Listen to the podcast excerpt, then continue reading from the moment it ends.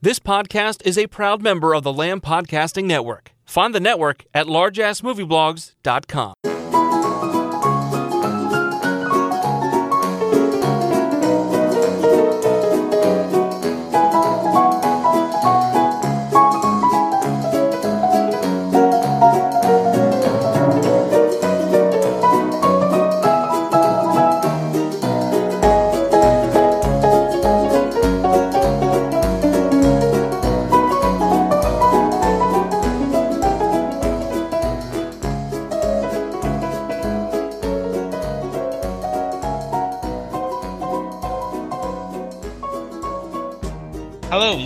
the 19th episode of the Mad, Bad and Damn Strange Showcase where I invite bloggers, filmmakers and fellow film junkies to me work for the 1001 film introduction to cult and obscure cinema, which is the Mad, Bad and Damn Strange list.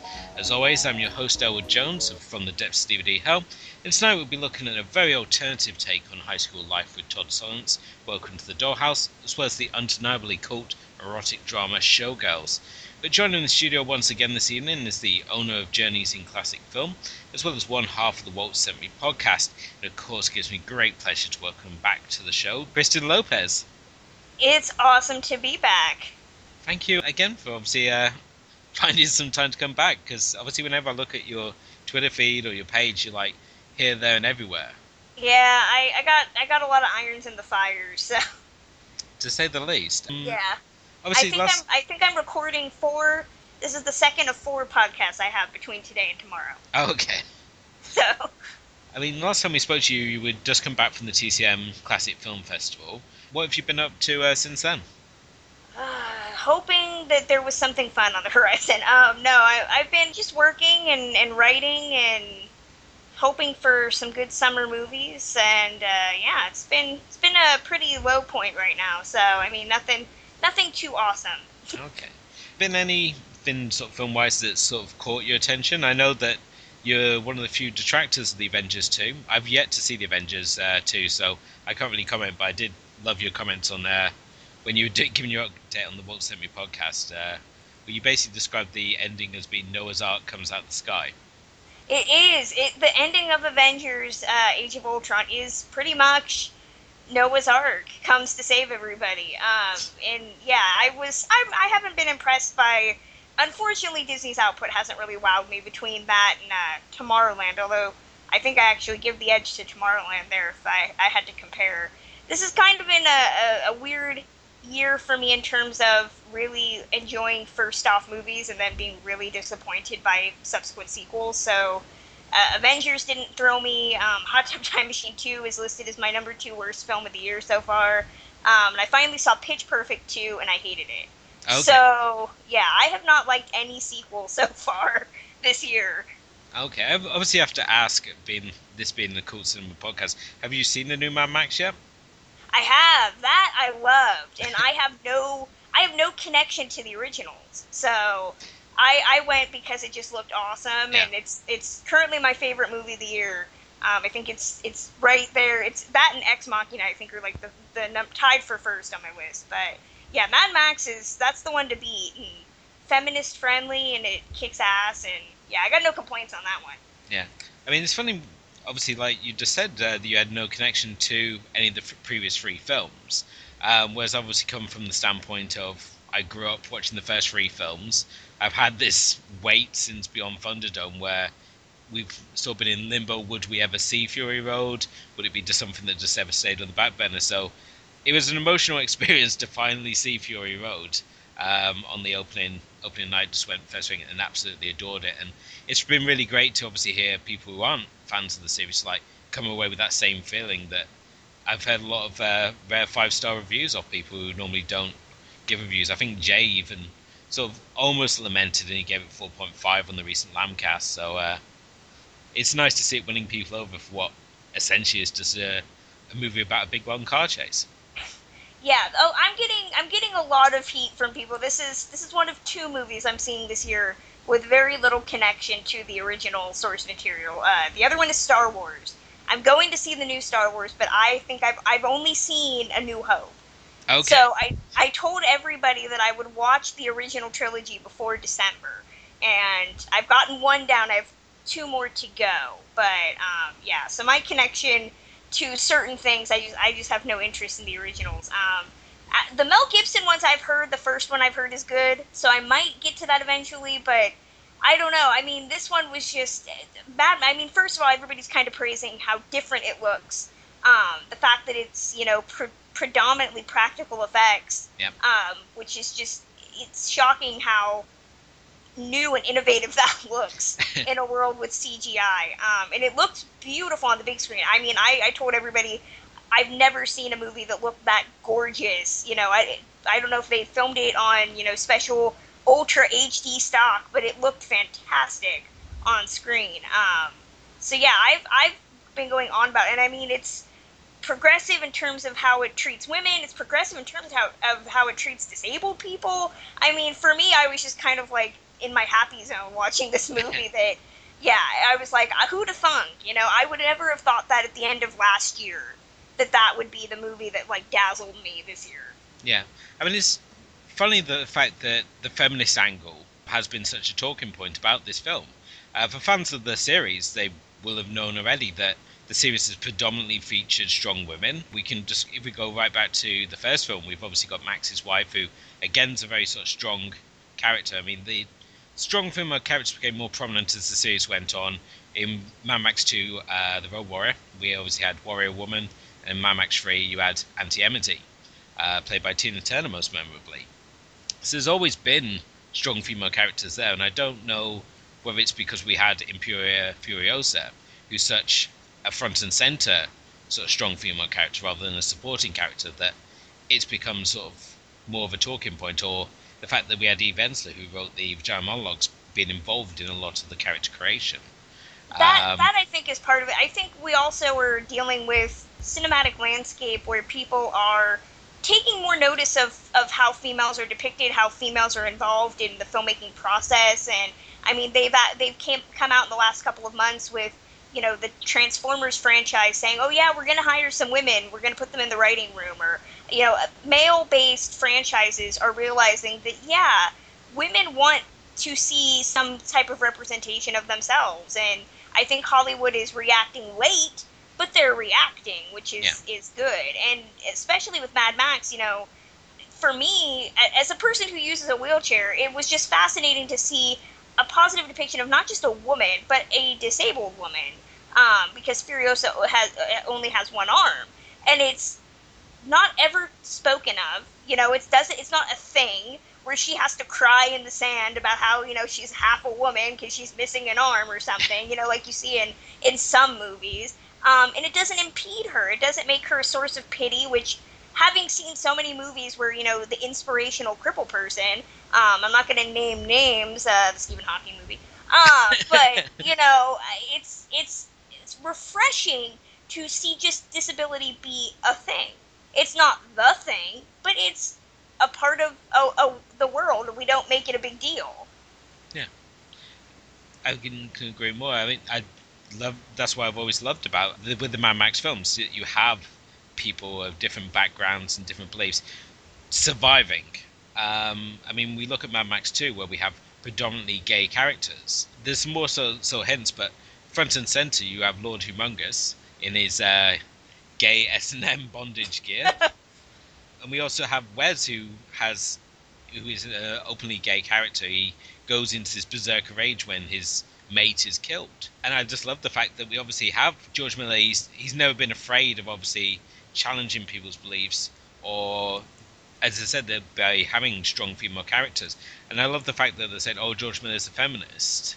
As a result of him obviously creating Furiosa. And I was thinking that, well, he's always had these strong characters, and it's just remarkable, as I said before, that this is the point that we're focusing on with this film. But it's getting people talking about it, and it's sort of elevated in a way above being just another summer blockbuster. It's giving the film a lot more depth, and people are sort of studying it a bit sort of deeper, which is always nice. Exactly. Well, because we don't get many films like that, you know. I think again, it's why I think this, that, and Ex Machina are my number one and two because you can analyze them for for you know several hours. I mean, I've I've written about both um, and and I mean, hell, I even wrote about Tomorrowland. So I mean, movies for me that make me you know start analyzing, comparing to others. You know, it's probably why if you look at my worst of the year so far list, it's just you're like, yeah, there's really no no interesting conversation you can have with with those films. Just one sort of final point on uh, Mad Max before completely mark out on it, and I'm really sad that the fact that no one's picked up the fact it features Nathan Jones as the older brother, the big, uh, gigantic, uh, muscly guy, um, who's been in a number of things. I mean, he was in Warrior King, he was in Troy, and he was most memorably in Fearless, uh, Jet Li's supposed uh, final martial arts movie. We played Hercules O'Brien, and again, it was nice seeing him here. He's actually got more of a talkative role, proper role, but uh, no one seems to be mentioning him, which was kind of a shame. But I did uh, like the fact that you got the three, the three sort of heads of state there, and they all sort of represent different evils. That you obviously got um, Immortan Joe, who represents religion. You got his brother, who represents war, and then you got the younger sort of uh, bloated brother, who recommends sort of represents greed. Um, and there's all these little touches that Miller sort of puts in there, and he leaves it for the audience to sort of figure out for themselves, and say, so it gives you this surface story, and then you've got these other little details that you can sort of take away from it. So. Yeah, well, you also have that with the the the female, the brides, quote unquote, the that they're trying to liberate. I mean, how, first of all, Rosie Huntington Whiteley, who I would have never thought, because you know she's a model, and you don't yeah. ever think good things about models acting. Um, but she did really well. I mean, she's kind of the they they mention that she's the favorite. She's and because she looks like the perfect depiction of woman. And spoiler alert, dies first. I mean, so I think that it's interesting that from the get go, the movie's saying, "Hey, those types of women are not going to last long here. We don't want them anymore." Um, so from there, you're getting this interesting rejection of of depictions of beauty, which I thought was was interesting. Not to mention she's pretty much one of the bigger names I, from from what I recall when they were marketing it. Um, and she lasts about what 15 minutes. I mean, she completely. I, I, she was probably the least person I was excited about on the cast. I mean, she does a very good job. I'm not going to take that away from her, but a lot of the actors who were playing the wives, they were kind of on the lower end of the excitement scale when it came to who was cast in this movie. Um, fact- I had no idea that that was um, I know they got what was it? Riley Keough plays the redhead. I had no idea that was her until like half an hour in. Yeah. And then uh, Zoe Kravitz is one of the one of them. And I, I mean, I was looking at them. I mean, that's that's a great thing where you're looking at an actor and you're not really immediately saying, "Oh yeah, I know who that is." Mm. You know, where where you're more invested in the performance, and then you can go back and be like, "Oh, they were in that movie. Had no idea." That's the thing. I mean, I think I was more excited about the fact that Hughes Kennedy uh, Keays-Byrne, who played Toecutter in the first film, they brought him back as a completely different villain because obviously we've had all this time that's passed. He's like an older actor. We can he's hiding behind a mask. Have him come back and play someone else. Which yeah, it, it's kind of cool. It's definitely worth it if people haven't seen it. They need to go and go see it again. um, and obviously Tom Hardy as Max. Um, your thoughts on on that, really? Um, I I love Tom Hardy. I mean, I've I've seen Tom Hardy make good movies, bad movies, and This Means War. I mean, mm. So I, I support him. Um, a lot of people are giving it guff for not really being a Mad Max movie, but I think that that's what makes his character so integral to the story. I mean, is that he's content to just have Charlize Theron's character, you know, deal with it, and he's he's backup. You know, he's a they're they're a good partnership without kind of stepping on each other's toes. Yeah, I think the fact that people can say that. I mean, Max's character has always been the sort of guy who comes in, apart from the exception of the first one, he's always been the guy who comes in and acts as the fixer. And all we've really seen in Fury Road is that we're shooting it really from a different angle. Whereas before, in like Road Warrior, especially where you see him driving the truck, it's about him getting the tanker. Um, here we've obviously switching the focus slightly, so we're on Furiosa, and from that perspective, it's looking that it's no longer Max's movie, even though he's doing exactly the same as he's done in the previous films. It's just where Miller's choosing to focus this time is putting more Furiosa front and center while still keeping Max doing exactly the same. And I think that's led a lot of people to say that it's not Max's film. But for myself, it still played and felt like a Mad Max movie, and I was very happy with uh, what Hardy brought to the iconic role. Um, and I mean, he really is the human chameleon these days.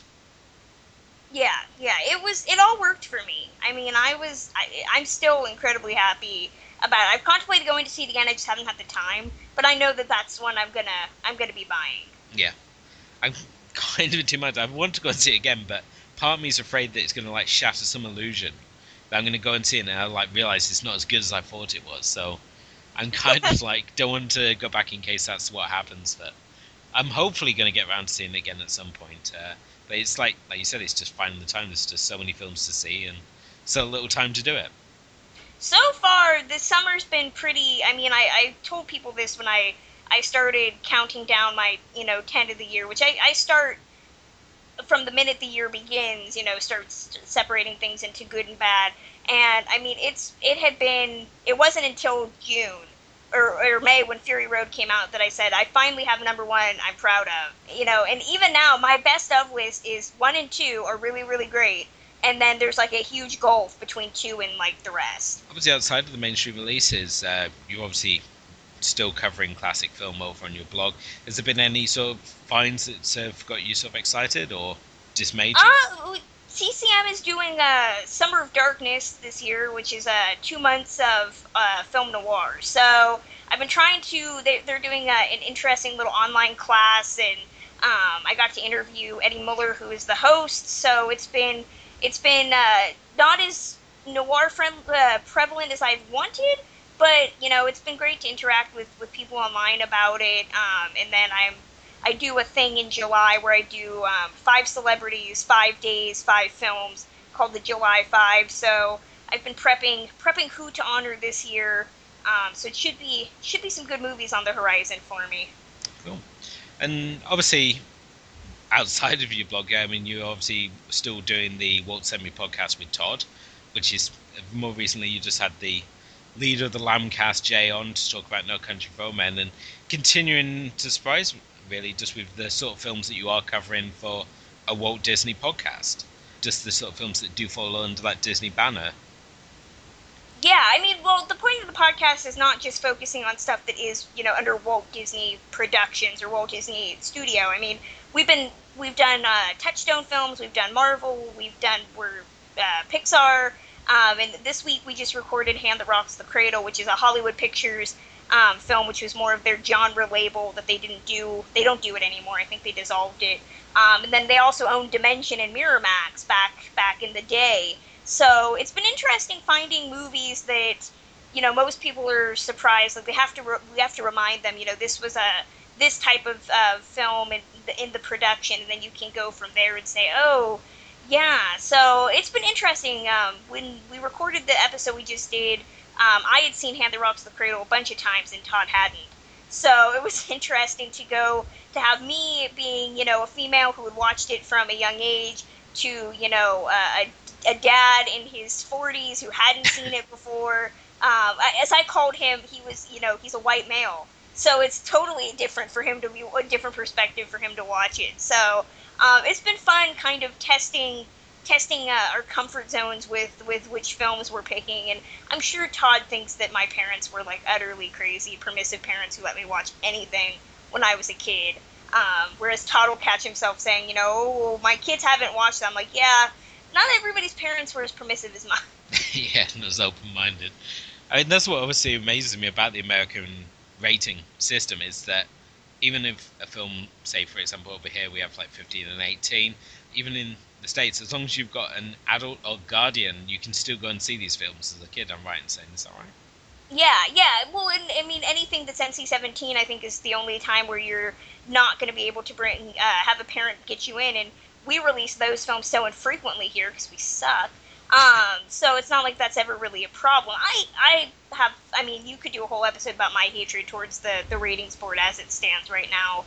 I think it's ineffective and pointless. Because I mean, you have no idea how many times I've gone to a movie theater and had parents bring their kids to it. I mean, my mom is one of those. She took me to go see the first scary movie when it came out, and I mean, I was an intelligent child. I knew it wasn't real. It was funny. Um, yeah. But I mean, you get a lot of parents that like look at you like, "Oh my God, you're a horrible, you know, horrible parent for letting your kid go to see this." Um, but it, you know, it made me a film aficionado from a young age. I mean, I think the only the The only movie my mom made me wait to see was um, Pulp Fiction. I had to wait till I was about 15, 16 till I could see that. Understandably. What? And now, yeah, I'm like, now, why would you wait? Why was that the film you drew the line on? You know, you, you took me as a, we all went as a family to go see 28 Days Later, which, if anybody's seen the opening shot of 28 Days Later, that's an awkward film to go see with your parents. true, true. I can understand why uh, your mum probably wanted, wanted you to see Pulp Fiction at a young age. Um, you probably come out with some more colourful new words to say out that one. Keep in mind, keep in mind, my mother also let me go see American Beauty when it came out, so I was about eight or nine when I went and saw that. And I have, to this day, my mom and I have no idea why I wanted to go see it. I just knew that I wanted to go see it. Yeah. Um, and that was that was a fun conversation with my friends' parents who were just, you know, horrified that that my mom let me go see that. Although it's still one of my favorite movies of all time. So. I can totally understand uh, understand why. I mean, when American Beauty came out, this would have been 1999. Again, it was one of those films where everyone seemed to be watching it, but no one seemed to know why they were watching it. Um, I know a lot of people had seen it, but I, for some reason they never seemed to have any reason what sort of inspired them to watch in the first place. And I think it was just because it was so at the front of sort of pop culture at the time. There were so many like references to like the flower petal sequence and that. So I think that's probably why everyone wanted to go and see it. We've been somewhat hypnotized by these dream sequences. Yeah, it's it's definitely fun to kind of go back and, and look at my mom and be like, why? I can't believe I saw that when I did, and you know that I haven't become like some some weird psychopath, much like our main character in Welcome to the Dollhouse or something. Um, before we obviously get on to the first of uh, our selections this evening, and being that you are the Disney girl, as well as the sort of classic cinema sort of girl. I thought it what better sort of opportunity to test your Disney knowledge by just going over some Disney urban myths, and you either tell me if they're Disney Disney urban myth or a Disney urban fact. Okay. okay. Right. So I've got a f- few of these, and they vary just from the films and some stuff about the park. So we'll see how how you go with this one. First one. In Beauty and the Beast, Belle can be glimpsed in a scene from The Hunchback of Notre Dame. That's true. That is true. She's in the uh, second musical number. Um, yes. There's also uh, The Lion King's Pumbaa being carried by two men with a pole, and uh, Street Merchant shaking out the flying carpet from Aladdin. Yeah, there's a lot of weird little references. Like I think you can go as far as uh, Frozen and see Rapunzel in the um, pr- uh, opening scene when uh, Princess Anna comes out and starts singing. You can see them go in through the gate. So, yeah, Pixar does that a lot too. Cool. Right. In the Disney nature documentary White Wilderness, the filmmakers actually staged a lemming death scene. I think that's true. It is true. Yes. Where still you can nature see films.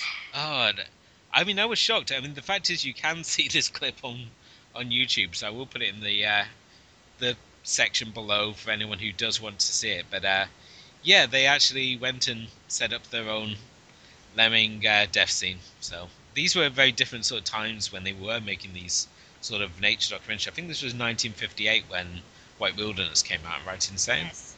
From from the studio that brought you the story of menstruation. That was actually my next one. Um, did, yes. uh, Walt Disney did do a documentary about your period, ladies. Yep, on 1946, um, they gave us the animated film called The Story of Menstruation. So, how far they've come. At the Disney theme parks, if you see a Toy Story character and shout, Andy's coming, it will cause them to stop and drop. They used to do that, but they don't anymore because of, I guess, safety restrictions.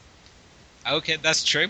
I heard it was because students found out and they kept just like targeting the uh, Toy Story characters and shouting. Yeah, I, that's that's one thing, but I also heard, yeah, I, that it was more the safety of those costumes and getting back up. right. In the uh, Disney's New Orleans Square, there is a private club, and it's the only place in the park where alcohol is served. Yes, it's Club 33. Although uh, Disneyland, um, I think California Adventure serves alcohol now, so it's not quite true, but Club 33 is still there. This is amazing. I'm really surprised. I thought I would like totally catch on this. So you're doing very well on this. Um, okay, the actual plane used in the film Casablanca is now part of the Great Movie Ride attraction at Walt Disney World's Disney MGM Studios theme park. That's false. Okay. okay. That's what I heard. Is it wrong? Because that's what I no, heard. it is false. Wrong. Okay. Okay. Obviously, in the film Casablanca, we've got a Lockheed Electra 12A airplane. In the film Casablanca, they actually built a fake one uh, using balsa wood. So it wasn't a real plane. They just managed to. They found a plane with a matching serial number in real life, and they put it in the actual uh, theme park. But for the shooting of Casablanca on the soundstage, they couldn't fit a real plane in, so they just built a sort of scaled down one. So, well done for that as well. And last one, Walt Disney arranged to have himself frozen in cryogenic chamber of liquid nitrogen upon his death, and now awaits the day when medical technology makes his reanimation possible. There are countless people that still believe that's true, but I'm of the school that says it's false.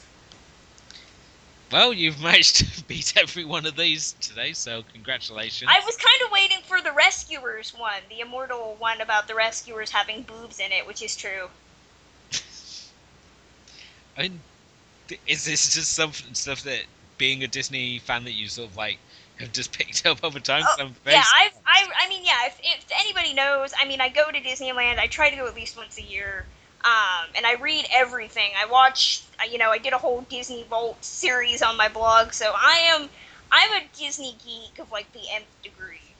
Okay, I mean, when we get, because we're going to be recording a future episode in, I think, believe in July, we're going to be sitting down with Todd again uh, to discuss the Beatles' Yellow Submarine and the Monkees' Head. Um, so we're to put, we're to get him some facts about Disney World, and we're going to test him and see which of you is uh, sort of the more knowledgeable. But I think you certainly set an impossible bar there, Kristen, with that one. Heck yeah, I'm totally going to beat Todd. so uh, let the psych out begin. But um, now Kristen's amazed us all with her Disney knowledge. We're going to go into the first film this evening, which is Todd Solondz's Welcome to the Dollhouse. Released in 1995, this was really in the height of the independent cinema scene. The film itself follows Dawn Wiener, who's in the seventh grade and facing constant hassle from the other kids who frequently refer to as being Wiener Dog, a situation not especially helped by a nerdy uh, older brother, a sickeningly sweet ballet obsessed younger sister, or the fact her parents want to tear down her special people's club clubhouse. She has all this to contend with, while at the same time harboring a crush on Steve, the older guy in her brother's band. Uh, for those not familiar with Todd Solondz's work, he's the sort of director who likes to take a look at the darker side of life, as he really sort of established with this film, which was released with some controversy. Siskel and Egbert, uh, Ebert even, both loved this film and gave it high praise. Um, and as it's gone on, it's sort of become a very much a very cult film, even though Solondz has gone more darker the further he's gone in his career. But in many ways, this film has formed part kind of a spiritual prequel to the 2001 film uh, Ghost World. But opening thoughts on this one, Kristen, what did you think of Welcome to the Dollhouse? Uh, this one was one that I, um, the the site I write for, Award Circuit, were doing a um, 1995 award alternate awards thing, and I wanted to do a review on this, and just time didn't permit me. But I've I've seen this twice, and the, well, three times now. Um, but it had been easily about five years in between showings. Um, this is not a film that I think you can pop on and watch for kicks.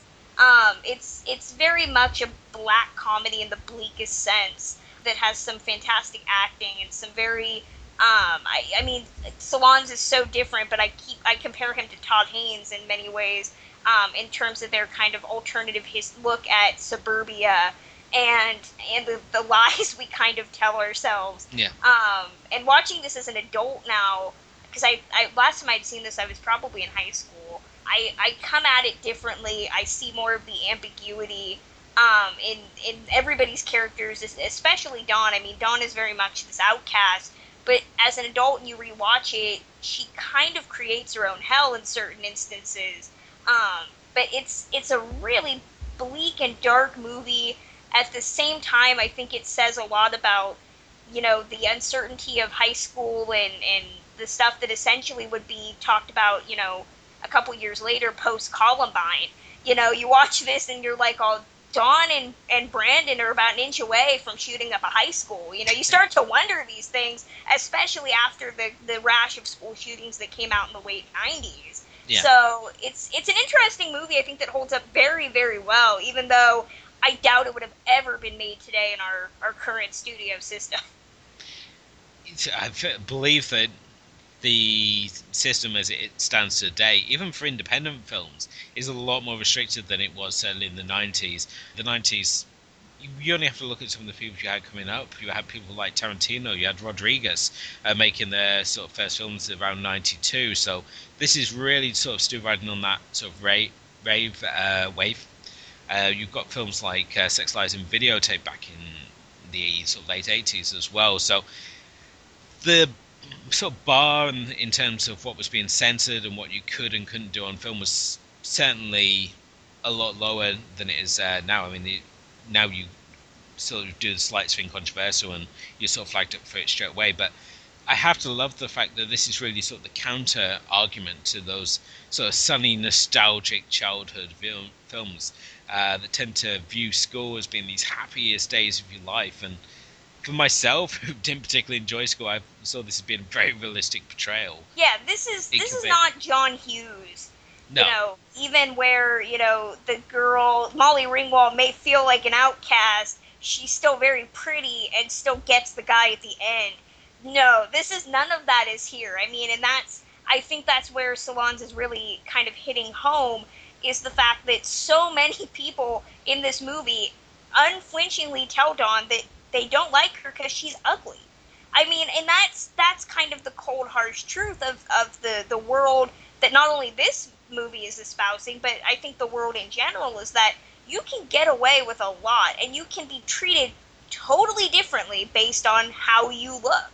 Um, and and that culminates with you know the the relationship between her and her sister, who even when her sister is kidnapped, has a perfectly fine, fun time eating McDonald's and watching television. I mean, yeah, it's and it's it's ridiculous. I mean, that's that's where I think this movie does so well. Is it takes these kind of elements of of real life and exaggerates them, or I mean, I don't want to say exaggerate because it is very real in that regard, yeah. but extrapolates to kind of this almost absurdist kind of limit. Um, where it, whereas where it's almost hyperbolic um, but at the same time, it's it's very realistic in what the the truths it's telling.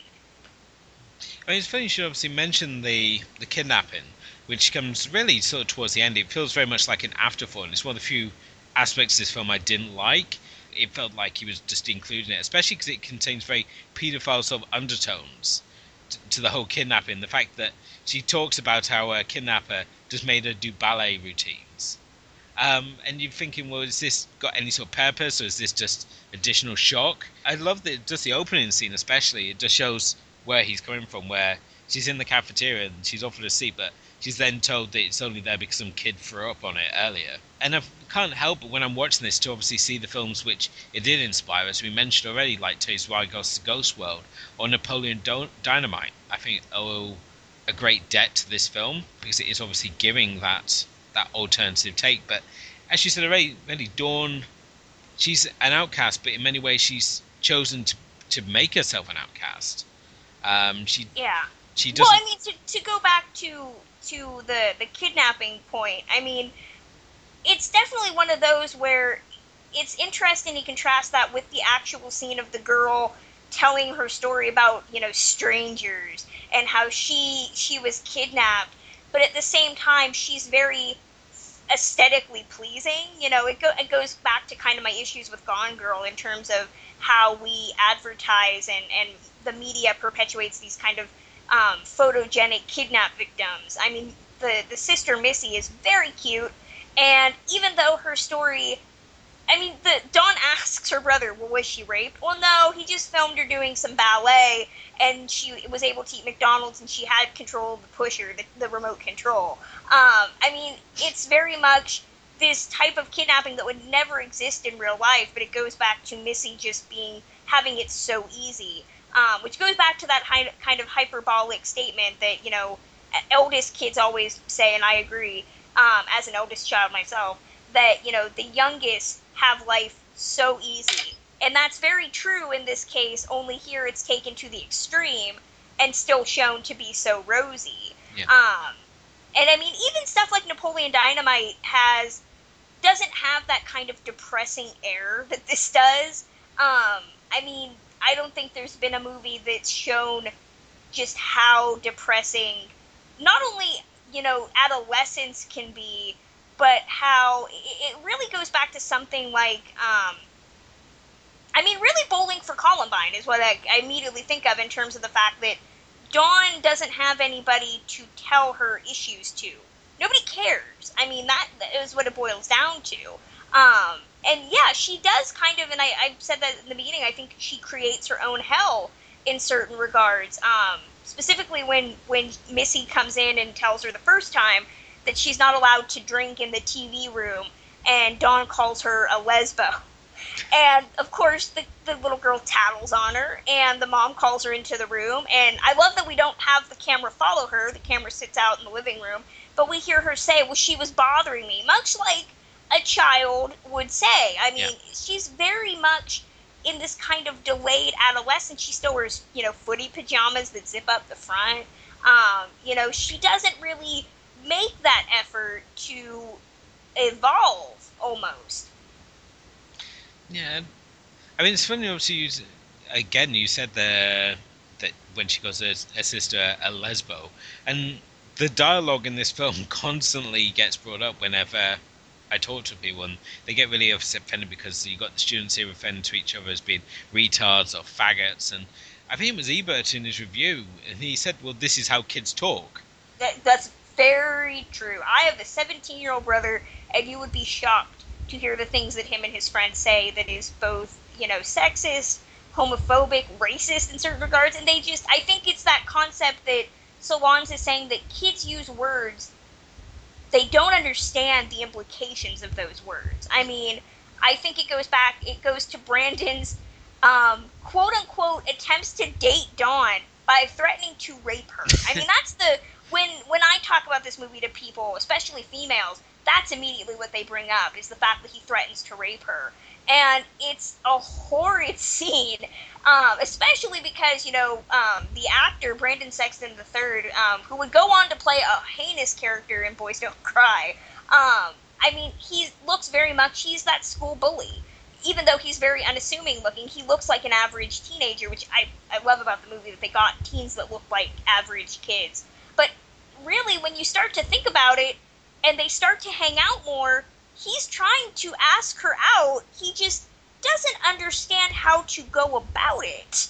And so I think that, you know, that what the script really captures is that teens use these words to make themselves feel like adults, but they don't understand what they're saying.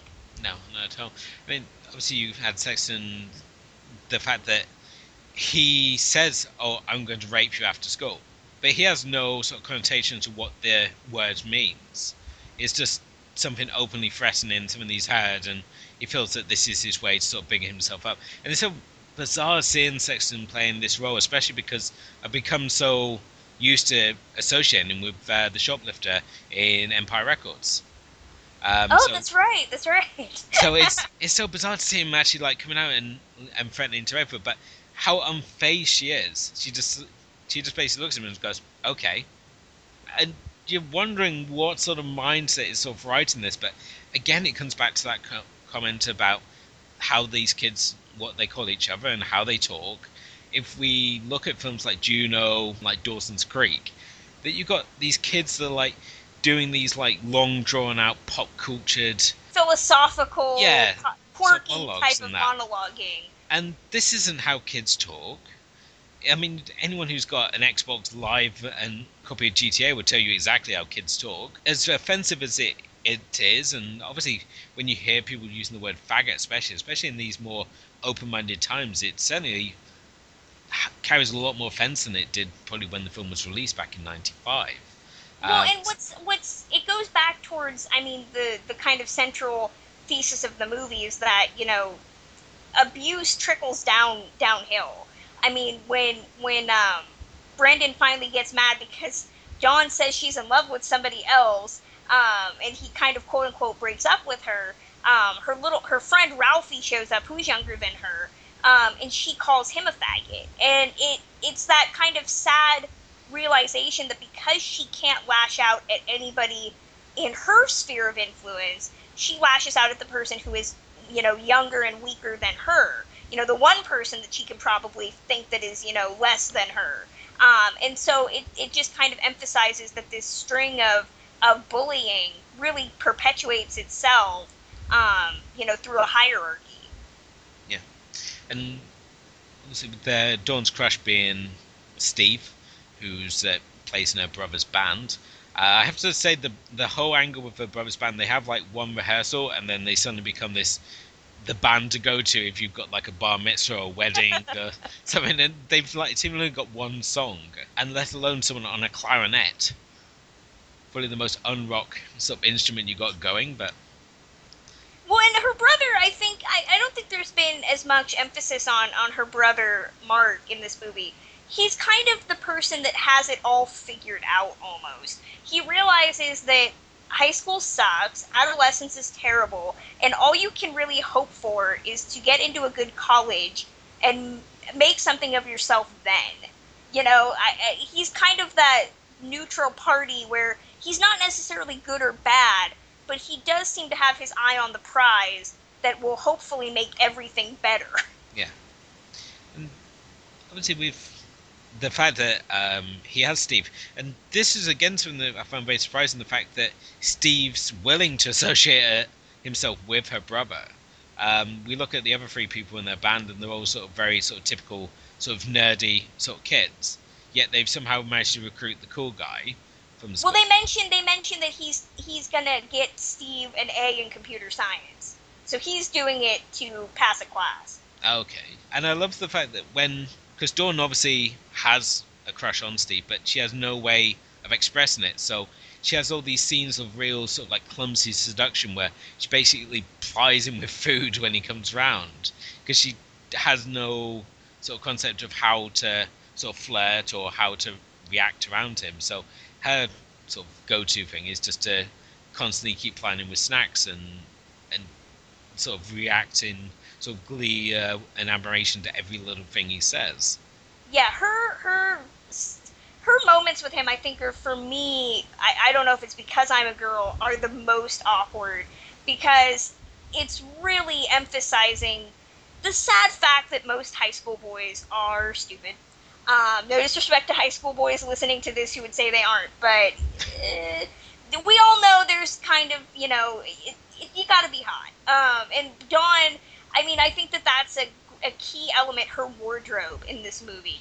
She wears these kind of very unattractive little girl t-shirts, really dumpy looking like sweatpants, or um, and she's always got her hair tied back. I mean, mm. she she's confident in the fact that she has no inability to talk to him, which you know is you would think that confident. What do they always say? Confidence is key. She can talk to him and carry on a conversation which for most would be the hardest part.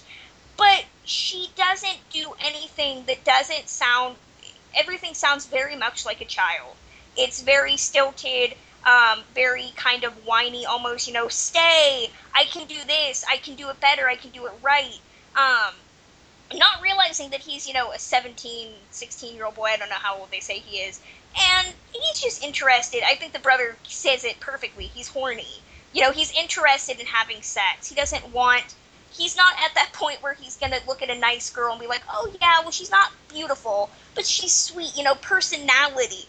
Yeah. That's not what he's looking for. And I think it says something that she goes and asks, you know, the the other girls that she interviews kind of in, in the school are dating older guys. They're dressed like, you know, I think one of the characters is actually called Lolita um, you know, it's that kind of sexualizing of, of little girls that, again, want to be adults and aren't really understanding what that means. She's such an awkward character. It's almost as if he's, when Solondz has been creating this character, that he's gone for how can we make this character as awkward and hard to sort of root for as possible.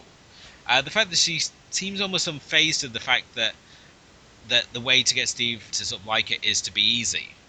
Uh, I think it's just how little sort of faces her. All these things that I don't know, obviously because we're looking at it from a sort of grown-up perspective, that we find these things sort of shocking, or and that if we're obviously from her sort of viewpoint, that the that would be sort of like less shocking. But to see this girl in the seventh grade who, in many ways, is obviously sees no sees no problem and obviously putting herself out there and sort of gives no regard to her own personal sort of worth. It's sort of very uncomfortable to watch at times, but you're still at the same time rooting for this character to come good in the end. Yeah, and I think it's I think it's telling that two years after this, um, we would get another Lo- film version of Lolita that was a, was more was able to be more sexually explicit than the Kubrick version. Mm. Um, but even then, I mean, the Lolita as we've come to see that character is, you know, the the beautiful young girl that yeah, she's underage and it's wrong, but she's she's hot. And Solondz is trying to show you how disturbing that mentality should be, you know, for people. Um, that you know, Missy is is very cute, not not beautiful, but she's very cute and again very innocent, and becomes the victim of of a crime that really, in the grand scheme of things, she kind of makes out like a bandit. But at the same time, there's still a why. You know, why is she still a victim? It's because of how she looks. Whereas Dawn almost wants to be that victim because it would give her it would give her recognition. It would give her you know she would be thought of by people um, even though it would be demeaning to her you know who she is yeah. um, and i mean she's a character that you root for her because she tries so hard to do the right thing um, you know based on what her parents want what you know the, the society of her school wants and she never gets it quite right. She goes to save her sister, goes to New York to save her sister, quote unquote. They found her tutu there, and is gone for days. Nobody notices she's missing or really cares because Missy comes back, and you know she dreams of getting this recognition where people say they love her, and comes home to absolutely nothing changing. Yeah, again, this sort of uh, brings around that same sort of comment that of obviously how you want to see Dawn sort of achieve to sort of come good by the end. And you, you want to tell everybody off. Like that's what I wanted. It's her to just like have a fit and tell everybody what she thought of them. Yeah, you've gotten sort of. I think even though the film has an ending, it's certainly not a sort of shiny, happy ending where everything's sort of tied up. It sort of has its ending and it's sort of left at that. And you've left with the feeling that she would sort of like go on to better things, and those who tried to drag it down would like end in menial jobs with failed dreams. And but the ironic thing is that Solondz, for his own sort of like twisted reasons, um, felt that Dawn shouldn't have this happy ending because we obviously revisit her character in Palindromes in 2004, um, and it reveals that basically she went to college, gained a lot of weight, and committed suicide. But then again, Solondz doesn't really do happy-go-lucky movies, as I've said before. Yeah, I didn't know. I didn't know that that he he had made kind of a quote unquote spiritual type of, of sequel. Um, but I mean, yeah, the way the way this ended for me was she had made one slight change to her routine. She had talked about how she didn't want to go to Disney World. She didn't want to go. She didn't want to go, and at the end, she does go, which I think is her kind of way of saying, okay, maybe I'll try something different. Maybe things will be different if I am different. But at the same time, there is that air of uncertainty that she doesn't need. She doesn't need to be that different. Unfortunately, the world also needs to change with her. You know, it's not enough for her to change. The way that her family, you know, her parents are to her needs to change. The way that society perceives her needs to change, and that that might never happen. So you do kind of end on this air of ambiguity and frustration and you know sadness um, that is never really resolved. And and that's where I think most people get turned off by this movie is that unlike most movies that have a clear cut resolution, this leaves you on a very dour note. It's I think this has always been the sort of trademark of Solondz work is that he's making films essentially for himself um, and if that you're able to find a way to get on board with his bleak world vision, then all the more power to you. But he's not gonna. You get the feeling he's very much not to change the way he feels that the story should be told. I feel that this is also one of the easiest films in his back catalogue to get into. Um, I certainly wouldn't like be attempting to uh, take on the likes of storytelling or happiness as your first entry into this world. Certainly not Dark Horse, um, which would probably be your first and only sort of entry into the Sun as well. So, in a way, this is lighter than we would normally expect from him. Um, but at the same time, there's so many things which have become sort of res- resonant with his work. Uh, and I'd kind of have to respect the fact that he is here basically doing something that is very unique. Um, and the fact that he has obviously created this this truly unique character, and the fact that in a way he's obviously sparked other films to sort of carry on the story in their own sort of ways. I mean, just obviously looking at the ca- looking at the character, I mean, I can't help but feel that in many ways we've got the spiritual sequence with Dawn obviously being seventh grade. From here, we obviously can look at Daria, and then we can obviously, which would take be sort of like the later years in high school, and then we can obviously finish high school with Ghost World.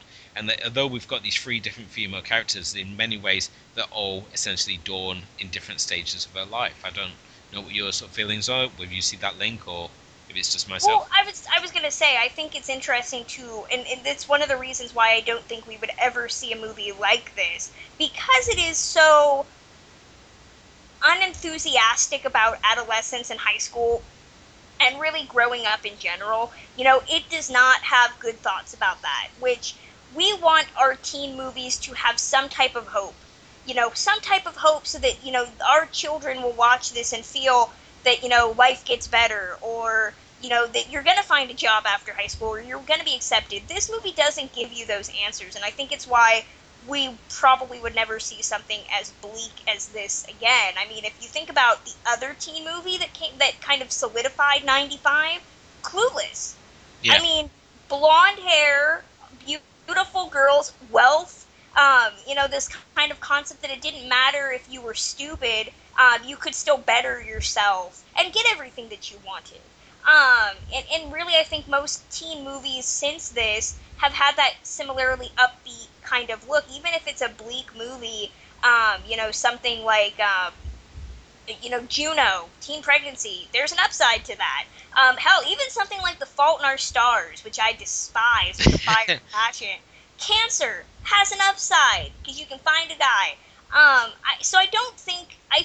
I definitely agree with something like Daria and Ghost World kind of being in that same type of school. But even then, I think they end with that air of of hope and, and enthusiasm for the rest of, of life that this kind of doesn't give you. Really, because I would have said Ghost World again. It ends on this very it, sort of abrupt note. It's um, it's definitely melancholy. I would definitely say it ends on a very kind of bittersweet note. Um, so yeah, I guess I guess thinking of it right now, yeah, I, I definitely think it's probably the closest we would get to this. Yeah, I've I've so also obviously just going off the points that you've made, I think all this really tracks down to the fact that we can blame John Hughes for basically screwing up the team movie. I think because of John Hughes, we now expect people to be walking along the fit football pitch punching the air. That all our problems can somehow be solved as long as we've got a big enough bag of weed, and, that, and as long as you're white. Yeah, and as and that the boy we like is going to pick us up on his ride on mower and screw up the end of Easy A as well. Um, hey, you know what? Jake Ryan could still come for me. I'm just saying. I'm 26 and I still hold on to that hope. Okay. um, and I mean, even when you like go into like the 90s, so the late 90s and 2000, and um, we've got films like American Pie. Again, at the end, we've got that very happy, upbeat ending. You know, everyone's got laid. We're all can hang out and have hot dogs and go on for to college and that. And oh, well, I think I think the closest thing I I don't think we'd seen a movie as bleak as Welcome to the Dollhouse until um uh, until 2003 when uh, Gus Van Sant did Elephant. Oh, which which is a very different type of high school movie um, in terms of the fact that it's almost kind of that documentary, fictionalized documentary look, reenacting a high school shooting and you didn't really learn about the kids per se. You kind of only got glimpses into that one specific day. But it certainly doesn't end with with you know everybody kind of losing their virginity and having fun. It ends as realistically as you would expect a movie about a school shooting to end. Yeah. Um, so I mean, really, I don't think we got a movie that even touched on any of the sadness and you know finality of, of Welcome to the Dollhouse until then. And even then, I don't think we've had anything that touched on Elephant since. I think no. I think Elephant uh, would be the last one. Um, we obviously had Zero Day, which came out at the same time, but in many ways that felt like a very much like a rip off of Elephant. Um, Elephant again is very sort of similar to this film in the fact that you have scenes such as the uh, sort of popular girls there, sort of buying lunch, eating a bare minimum of it, and then discussing whether they're going to throw up now or throw up later. Uh, it's very much yeah. It's just it's very much a movie that captures. You know, there are scenes in Welcome to the Dollhouse that really serve no purpose other than kind of introducing you know this person's life. I mean i think that that's where where Solondz really gets it showing the day to day not what's important always you know but the minutia and that's where i think Van Sant also did well is that you know he's he's just kind of you can get enough of the characters through what they talk about and how they interact with others you don't really need to see every beat having some type of big revelation it's more following a trajectory and seeing how things intersect. Um, before we obviously wrap this one up, I mean, there's obviously the fact is brought up that the knock-on effect. I thought that obviously when we said we are going to talk about Welcome to the Dollhouse, and initially you obviously mind goes to those indie films and obviously it's spiritual sequels, but the fact that we can compare it to obviously the John Hughes movies, the sort of two movies which followed, has been absolutely fascinating to discuss the soundtrack, I just want to obviously discuss quickly. Uh, what's your obviously thoughts on the soundtrack? I personally thought there's a lot of uh, exciting stuff on there, including the title track uh, "Welcome to the Dollhouses," certainly in my uh, my running playlist. Yeah, this I, I didn't really immediately think of the soundtrack until I started listening. You know, as a, as a child, you don't really think of how oh well how does it sound. Um, but yeah, I definitely think what's interesting is is this movie never specifies what time period we're in.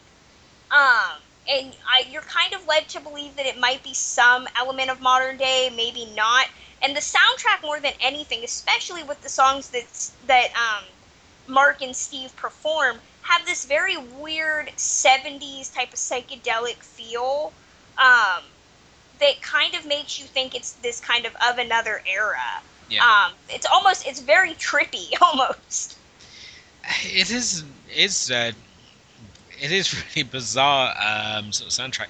The fact that the soundtrack also includes the song from his parents' uh, wedding anniversary, the sort of Jewish song that they go into. So even if you buy the soundtrack, it sort of goes from these sort of like punky sort of songs to sort of more sort of grungy sounds like, as I said, the opening, the title track, "Welcome to the Dollhouse," and then you have like these weird little asides like uh, the sort of more traditional Jewish song that they're performing at the performing at the uh, wedding um, vows renewal.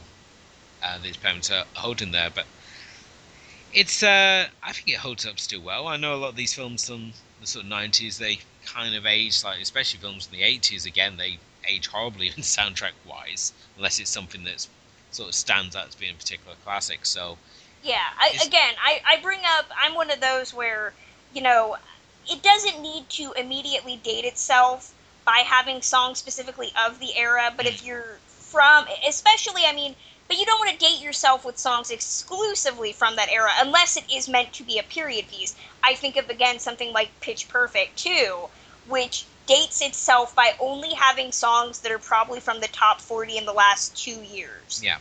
So I guarantee you, in 20 years, when people are watching Pitch Perfect 2, they're going to be like, "What is this music?" You know, there's no there's no diversity. Whereas Welcome to the Dollhouse, at least because it's an indeterminate era, you can kind of play around with it and still get the gist of how the music interacts with what's going on. Yeah. I have to, I have to. Do you really think people are going to still be wanting to watch Pitch Perfect 2 in 20 years from now? Probably not. I'm giving it way too much credit, but I mean, Rebel Wilson is. There might be Pitch Perfect 85 by, you know, the, by 20 years from now. That would require a lot of, of moving, but yeah. Oh, it's, I mean, what are we up to with Fast and Furious? Are we up to seven or eight now? Something, eight, eight. I think it's eight. So I think if we can manage eight Fast and Furious movies, I think. Yet both of our movies today, well, uh, Showgirls has a sequel, but I prefer to pretend it doesn't exist. It does. I only found out about that recently, so uh, that was. Oh, something... I can mention. I've seen it. I've endured it, and it's. I'll bring it up when the time comes. yeah. Obviously, final thoughts on on uh, Welcome to the Dollhouse. Uh, is there anything else you want to discuss about this one?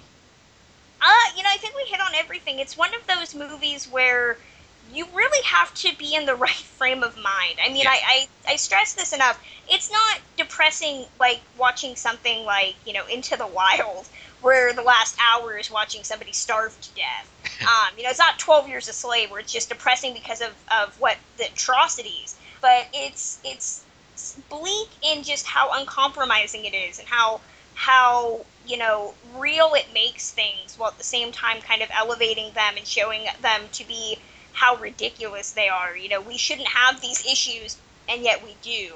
Um, but it is good to see that Heather Matarazzo was able to cast off being Wiener Dog. Oddly enough, The Princess Diaries is on right now, so I am looking at her all grown up.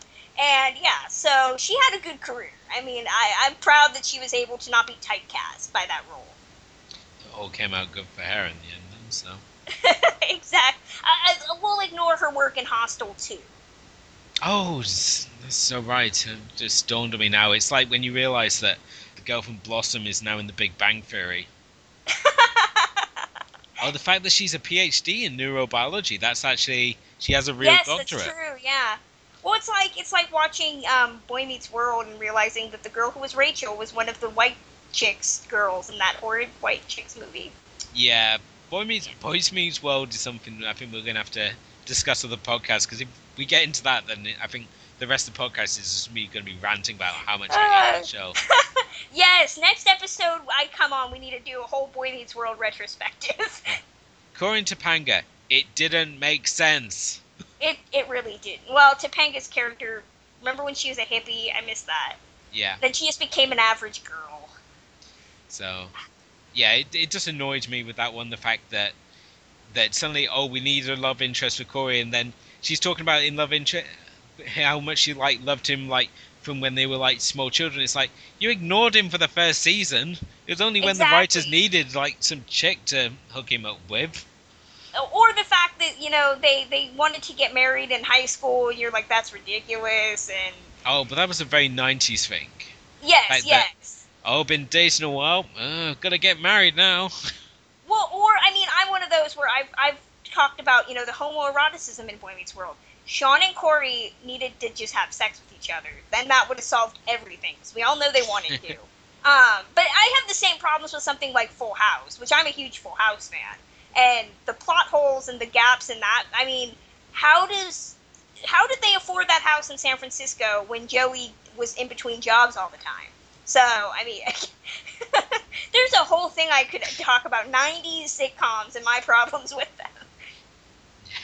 Um, for myself, uh, final thoughts on just Welcome to the Dollhouse. I do feel that if you're someone who's into film or you're at the point where you're starting to sort of get into into film, then this I would recommend as essential viewing. Certainly when I started myself to get really sort of into film, this was a film I was recommended amongst others like Tod Browning's Freaks, which we've discussed previously, as um, as being a film that you had to sort of watch and and understanding. It was sort of like required reading, so to speak, or required viewing. I think would be more appropriate. Um, and I feel it still stands up. It's an important film, even if it's very cult. It's very dark and warped, so you're either going to have a blast of it or be completely bummed out by the end of it. But you know, at least you have seen something different. And that, at the yes. end of the day, is the whole point of the MBDS list. You know, we're corrupting you each podcast two films at a time. So, um, but uh, yeah, further viewing. If you liked uh, Welcome to the Dollhouse or want to see something similar, where, where would you go next, Chris? Um, you know, I, I, mean, if we're going off of Welcome to the Dollhouse specifically, I would definitely say the the films we we mentioned. Um, you know, Ghost World, Elephant. Um, again, they're you know, definitely going to depress you. Um, although I think I think uh, Ghost World pl- plays um, pretty pretty comedically for Yeah. Majority of the time. Um, I'm trying to think of just some other kind of bleak. Heather's is another one. That was where I was Um, gonna go. Yeah, Heathers. Yeah, Heather's is definitely um, again more comedic, um, and again a bit more upbeat at the end, even though it's a massacre by the end of it. But um, it's it's really 80s, um, and it's really fun. So those are definitely must sees. Plus, you get to see crazy Christian Slater and uh, Winona Ryder when she was sort of at the height of her career. So Yes, Christian Slater in the only movie where I've ever said I'd go there, and now I just kind of like throw open my mouth every time I see him now. But there was once a time, people. It's hard to think of now, but there was once a time. okay, what about True Romance Slater though? What? What about uh, Christian Slater and True Romance? Uh, no. See, not my thing. Not No? my thing. See, That's the then again, True? Romance. I only watched True Romance for Gary Oldman, which was a mistake. But but that's why I watched it. You see, now I just kind of want to go through the many phases of Christian Slater. I mean, I put the volume Christian Slater,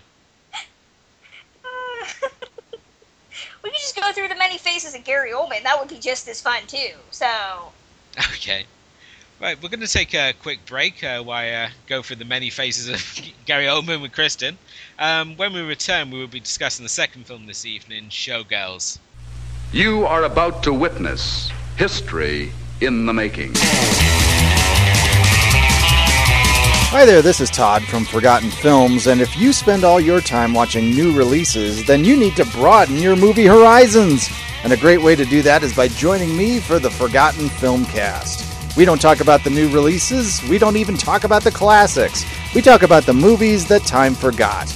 On each episode, I'm joined by another film blogger to discuss a film that may or may not be worth rediscovering. So look for the Forgotten Filmcast on iTunes, Podomatic, and wherever you find great podcasts. And we're back. Uh, still joining me in the studio this evening is Kristen. I'm so sad that we didn't get to talk about Gary Oldman's work in Lost in Space. Soon. I know it's going to no doubt come up in uh, future books. I think it is on the list somewhere in there. I know Gary Oldman's definitely got more than a couple of titles on there, so I think we'll have to do a Gary Oldman special and we'll just talk about the many, many faces of Gary Oldman. Obviously, in the first half of the podcast, we discussed Welcome to the Dollhouse. Still in 95, we're now going to obviously move on to the erotic drama um, Showgirls, directed by Paul Verhoeven and written by Joe Eszterhas. Is that how you pronounce his name? Eszterhas. Yes. who at one point was one of the highest paid screenwriters in yes. Hollywood. I, Um, I recommend anybody who wants to to read just a really balls out biography. Read Joe Eszterhas's biography. He is so self important and thinks so well of himself. Um, but it's hilarious at the same time because he has he gives no fucks about naming names and talking about how awful this movie was and his background. I mean, he came from you know immigrant parents. It's a very weird read, but a delightfully enjoyable one. mm. I mean, I've just recently got um, a hold of a copy of the book he did when he was working with uh, Mel Gibson, uh, which is called Heaven and Mel. And this, Oh, I wanted to read that. I didn't read that yet. Yeah, he. Uh, thi- this is one of his many wild claims that at one point he was so scared of working uh, with Gibson, who at this point was sort of going off the deep end, that he took to uh, sleeping with a golf club because he was that sure that Gibson was going to come and attack him in his sleep. Wow. uh, yeah, that that sounds like him. He all he has very grandiose claims. Like he claims that Elizabeth Berkley came up and introduced themself herself to uh, him and his wife with no top on. I Yeah, can I, believe that, but I don't really know if I believe him telling me that. Okay, I mean, let's just look at his his little uh, filmography. First of all, we've obviously his most, I think, noteworthy film on there is Flashdance back in '83. Yes. Um, from there, it's a lot of sort of hit and misses until we really get to '92, where we got Basic Instinct. We've also got Nowhere to Run, which is '93.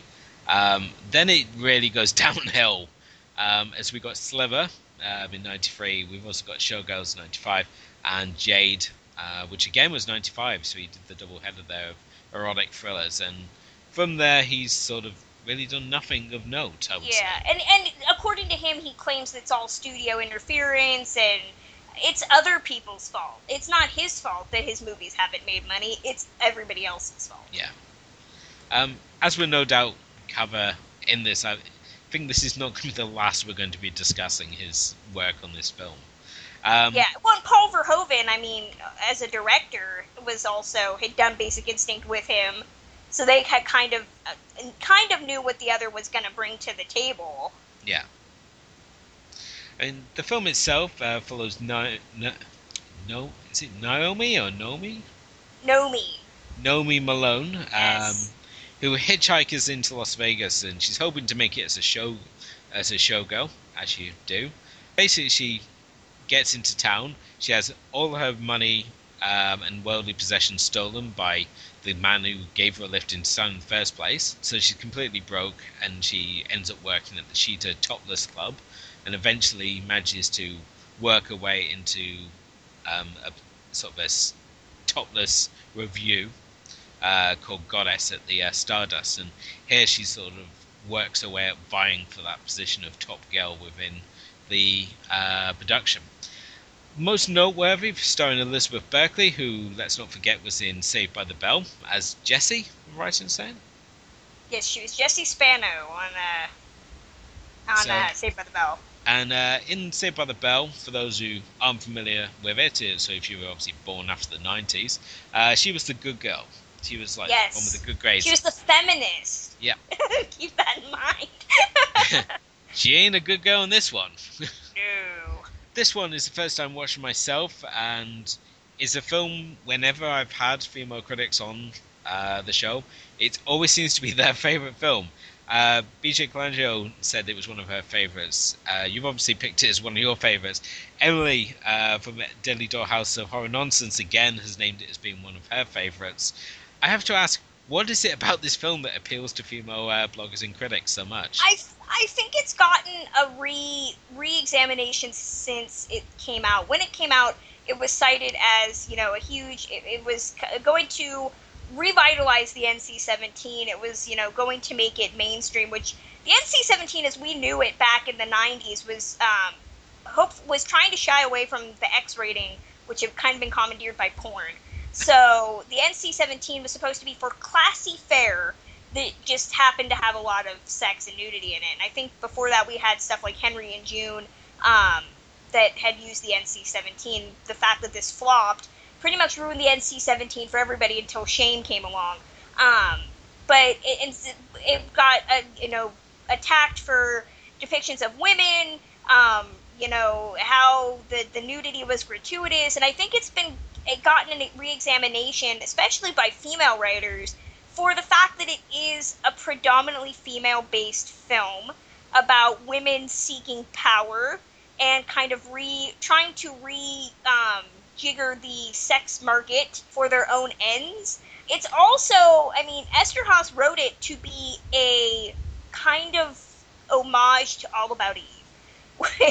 Which, Yes. if anybody knows All About Eve, the Bette Davis and Baxter movie, where Bette Davis plays a um, aging A-list star who is usurped by a young neophyte, um, and you see that play out here um, with Naomi Malone being our Anne Baxter and Cristal Connors, played by Gina Gershon, being our our Margot Channing.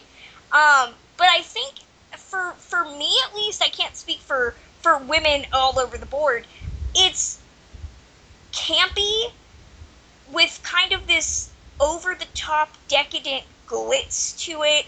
Um, you have really weird moments of issues that you think want to be called called truth about you know the sex industry and about strippers and and all of that that just come off so bad um, but what it comes down to is is I think it's fun watching these two women try to kind of climb the same ladder and step all over each other to do it um, in a way that's just so over the top. I mean, it's it's like watching something like Mommy Dearest. You know, you're watching a movie that's ridiculous, but at the same time, it's again much like Welcome to the Dollhouse, showing these things that are exaggerated to the point of breaking. I mean, it's taking that whole competition between women for power and taking it down this crazy road and pushing it to the limit and doing a hilarious job. Yeah. I love the fact that Verhoeven, when he was obviously coming up with the film, he was discussing it with uh, Eszterhas, and he'd said that he'd always loved like the big MGM musicals, and then Eszterhas obviously scribbled the idea for this film on a napkin, and for that he was advanced two million dollars to come up with the script for this. I mean, he then picked up an additional 1.7 million when the studio actually produced it into a film. And I mean, this is like a real a, a free films he did sort of off the bat for Verhoeven. I mean, obviously the Basic Instinct for this, he did uh, Sliver as well, and it was from the those three films that he obviously became the highest paid screenwriter in Hollywood history. Um, I don't know how they could have gone from MGM musical to this film basically about strippers. Yeah, and I think that that's where it's it's interesting, and I, I mentioned that this movie kind of wants to have these grand moments of truth uh, because we have Goddess, the the show that um, Cristal Connors is in, which is a top list review. But I'm not really sure what the narrative is because we have both a wedding scene, some weird type of S and M, and a dawn of man moment. And I kind of want to see the whole show play out to see how those three scenes pay off. Whereas at the same time, Nomi is dancing at the cheetah. I wanted to say the hippo, and then I realized that's date night, not not showgirls. Okay. Um, she's at the cheetah, which according to Cristal, she says, well, if you're at the cheetah, you're not dancing. And so it's kind of got this distinction between what is considered appropriate for women to get naked for money and what isn't. Um, and I don't think the movie sufficiently answers that, but I like that it questions it. Um, because Nomi's whole thing is I'm not a whore. She says that like 18 times in the movie. Yeah. Um, and other characters say, well, yeah, you are. And by the end, when we learn about her background, she was a prostitute, which is a whore. Um, so I mean, she's she's got that kind of I want to cast off my past and start a new thing, which we like from our heroes. But at the same time, I, I've I've made this grand comparison, and people look at me in horror. Nomi Malone is the Scarlett O'Hara of the '90s. Yes, I compared Showgirls to Gone with the Wind, um, in that Nomi is a horrible person, much like Scarlett O'Hara, who people just really want to do nice things for, and you're never really sure why. Because she does absolutely nothing nice for them, except maybe have sex with them. Um, I mean, so, I have to. Yeah, oh, I mean, you said that she is a horrible person. I remember when we were doing the pre notes for this episode, and I think I was only about halfway through it, and I'd sent you a message. I was like, "Why am I watching this? Nomi's a horrible, horrible person." How yeah, she is. She is horrid, and I think that what you're waiting for, much like with Dawn in in Welcome to the Dollhouse, you're waiting for some type of comeuppance, and that never really happens. Actually, she curses everybody else in her life, but nothing bad ever happens to her. Yeah. Um, you know, her best friend gets raped. Cristal Connors ends up in the hospital. Um, you know, even even the guy James that she wants to teach, you know, that wants to teach her to dance, ends up with a pregnant girlfriend and doing nothing with his life. Um, you know, it's it's one of those moments where you're like, what have we learned? Um, and I think maybe that would have paid off had the sequel ever happened. There was supposed to be a sequel to this where Nomi went to Hollywood, which is why the movie ends with the sign that says Hollywood, you know, 200 miles or something. Yeah. Um, she was gonna go to Hollywood, but obviously this movie failed and that didn't happen, which makes me really sad because I kind of wanted to see that. it's, I mean, just to go back slightly, you're obviously saying about the fact that where we have the two different clubs, we've obviously got the Cheetah Club and we've got Goddess, and we've got the difference between the two is both obviously feature gratuitous nudity. I think the fact that Goddess is being passed off as being artistic yes. is the only real difference. Um, but when you basically look at them for what they are, it is both are basically excuses to see lots of naked ladies. Um, yeah, which, which, which the, was the, what this movie was considered. I think that actually sums up the reviews. It's art, trying to be artistic, but it's really just an excuse to watch a lot of naked women. Yeah, I think your review of how you saw it, it was like it's all about Eve, except with strippers. Is how you sold it to me. So Yes, yes. I mean, it's it's kind of been shown as a midnight movie now, um, with you know something like Beyond the Valley of the Dolls or Rocky Horror. Yeah. You know, it's it's very much been gotten this cult um, status, and I mean they've tried. They've even shown this on television um, on VH1, which is laughable if you've ever watched it on VH1 because they they digitally insert panties and bras on the actors, um, which is ridiculous. But I mean, it, it really has kind of gotten this critical reevaluation. I mean, Jim Jarmusch has defended this as a serious satire, and I think that that's what I mean. I don't know if I'd go that far, but I mean, a lot of people talk about how you know. I think um, uh, Jacques Rivette said it was, um, and I'm quoting from Wiki here. It's about surviving in a world populated by assholes and I really think that that's kind of what happens here. I mean, it's a bunch of unlikable characters. It's very much, again, I'm going to make a wild comparison here. It's very much like something like Wolf of Wall Street, Mm. where you watch Wolf of Wall Street and you're like, Leonardo DiCaprio's character is a horrid person who does drugs, cheats on his wife, and you know makes all this money defrauding people, but you still love watching it because of the excess and watching this character that does not give two shits about what people think of him. And that's kind of what Showgirls did before before Scorsese took it. Um, you know, Nomi does not care what she has to do, even though she does hint at having a moral compass at some points. Um, but it's just this very unrelenting type of movie. Um, and the script, I mean, if anything, you have to love how serious the script takes the material and how some of the actors say those lines so seriously and they're hilarious. the the the cast alone in this film was incredible.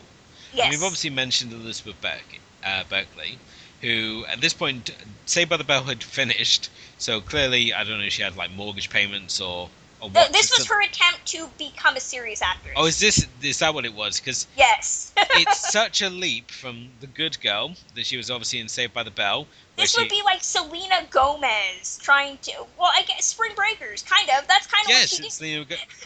I mean, this is really what this is the '95 version of Spring Breakers, essentially, I said perhaps not so random. Even though this film does have its share of random moments. I mean, the fact is, this film goes on for like over two hours, Yes. which is excessive to begin with. It really has sort of like, and I think Tarantino highlighted this. This is really just a big budget exploitation movie. It really is, yeah. I would agree. you look at some of the again this would also reflect to the cast and a lot of these people you would sort of put in that same sort of category of exploitation i mean we've obviously got like Carol MacLachlan uh, i can't get the words out. MacLachlan obviously best known as uh, agent Dale Cooper in Twin Peaks we've got my favorite actor Robert Davi um, I, I've actually, I was, I was fortunate to interview Robert Davi a couple years ago, and he did bring up that you know this is one of like up there with the Goonies. These are one of the two movies he'll be remembered for. really i would I Yeah. mean, he wouldn't well, he was saying he would be remembered for this above license to kill um, well, he, above yeah, Die he's Hard. mentioned, he's mentioned before that there's. He said it's interesting to meet people who will bring up. You know, you can tell a lot about the people that he meets based on what movie they bring up that they remember him for. And he's like, you know, it's either you know Goonies or it's it's Showgirls or it's License to Kill. Um, and you know, he he definitely has been proud that he's like he's made so many movies that have gone on to be best, you know, remembered for something. So Yeah. yeah, and he's hilarious in this movie. Yeah, again, he's he's sleazy but likable. Um, and it's it's really bizarre. I mean, the fact is, he's like at one point he's like threatening to throw her out on the street because she refuses to dance. Um, and you can you still don't feel repulsed. You don't see him as being a bad sort of person. He's just a No, businessman. I, I think it's it's telling that he's got the list of rules that you know both would imply protection for the girls, but is also incredibly scummy. Like you know, he says you know they can touch uh, you can touch them, but they can't touch you. You know, if they give you a big bonus because they whip their dick out, you know it's okay. Um, so you're like, wait, that kind of seems hypocritical, but I okay. Yeah, and I mean, even just like looking at the actresses who were at one point or another associated with this, the role of uh, Nomi, we obviously had the likes of Pamela Anderson, Drew Barrymore, Angelina Jolie, Jenny McCarthy, and Denise Richards, as well as current favourite at the moment for Feisty Ladies, Charlie Theron. And they also they all turned it down before obviously Elizabeth Berkley uh, took it on. It's so bizarre. It's like when you see when you saw Kate Holmes in The Watcher, and it's like here we have Elizabeth Berkley. She's a nice girl, and we're going to see her get naked. And that's kind of an appeal to this film. I mean, I'm sure that I have to obviously wonder what, what Robbie Davies thinks of people who say, "Oh, you're in Showgirls," and does he think, "Oh, you're a pervert"? I don't know. No, I, I think he's definitely he's definitely one of those that is happy that people remember him for for as many things as they do. And he said he's all you know Showgirls definitely has its fans, and you know they're a fervent bunch, and you know he he's definitely proud. I think he's proud of it in some ways, in that it's given him kind of this career mortality or yeah. immortality. Um, but yeah, you have you have Gina Gershon, who plays probably one of my favorite villain villainesses uh, as Cristal Connors. You also have Glenn Plummer, who plays James, um, the the one of the few people of color in this movie, who had the year before played the sassy black guy in Speed. He had, and he also, uh, again, he turned up in Speed too, most randomly. Oh, I, see, I don't he needed to come back. I that movie, so yeah, I didn't even know. I didn't like. I didn't. I did not care for the uh, character James in this this film at all. He's uh, got some of the funnier lines in terms of how ridiculous they are. I mean, the immortal line that most people from who, who love showgirls can bring up: "Everybody got AIDS and shit." Um, you know, the, the concept that he's trying to impart this wisdom on her that sounds horrific and you think there's gonna be maybe some love a love story between the two of them but she literally leaves him alone for like a day and then he finds the other chick that of course took to stripping like a duck to water so yeah you're just kind of like okay well that was unimportant um, she kicked him in the balls and love bloomed but then it died because he screwed another girl. So it, it really goes nowhere.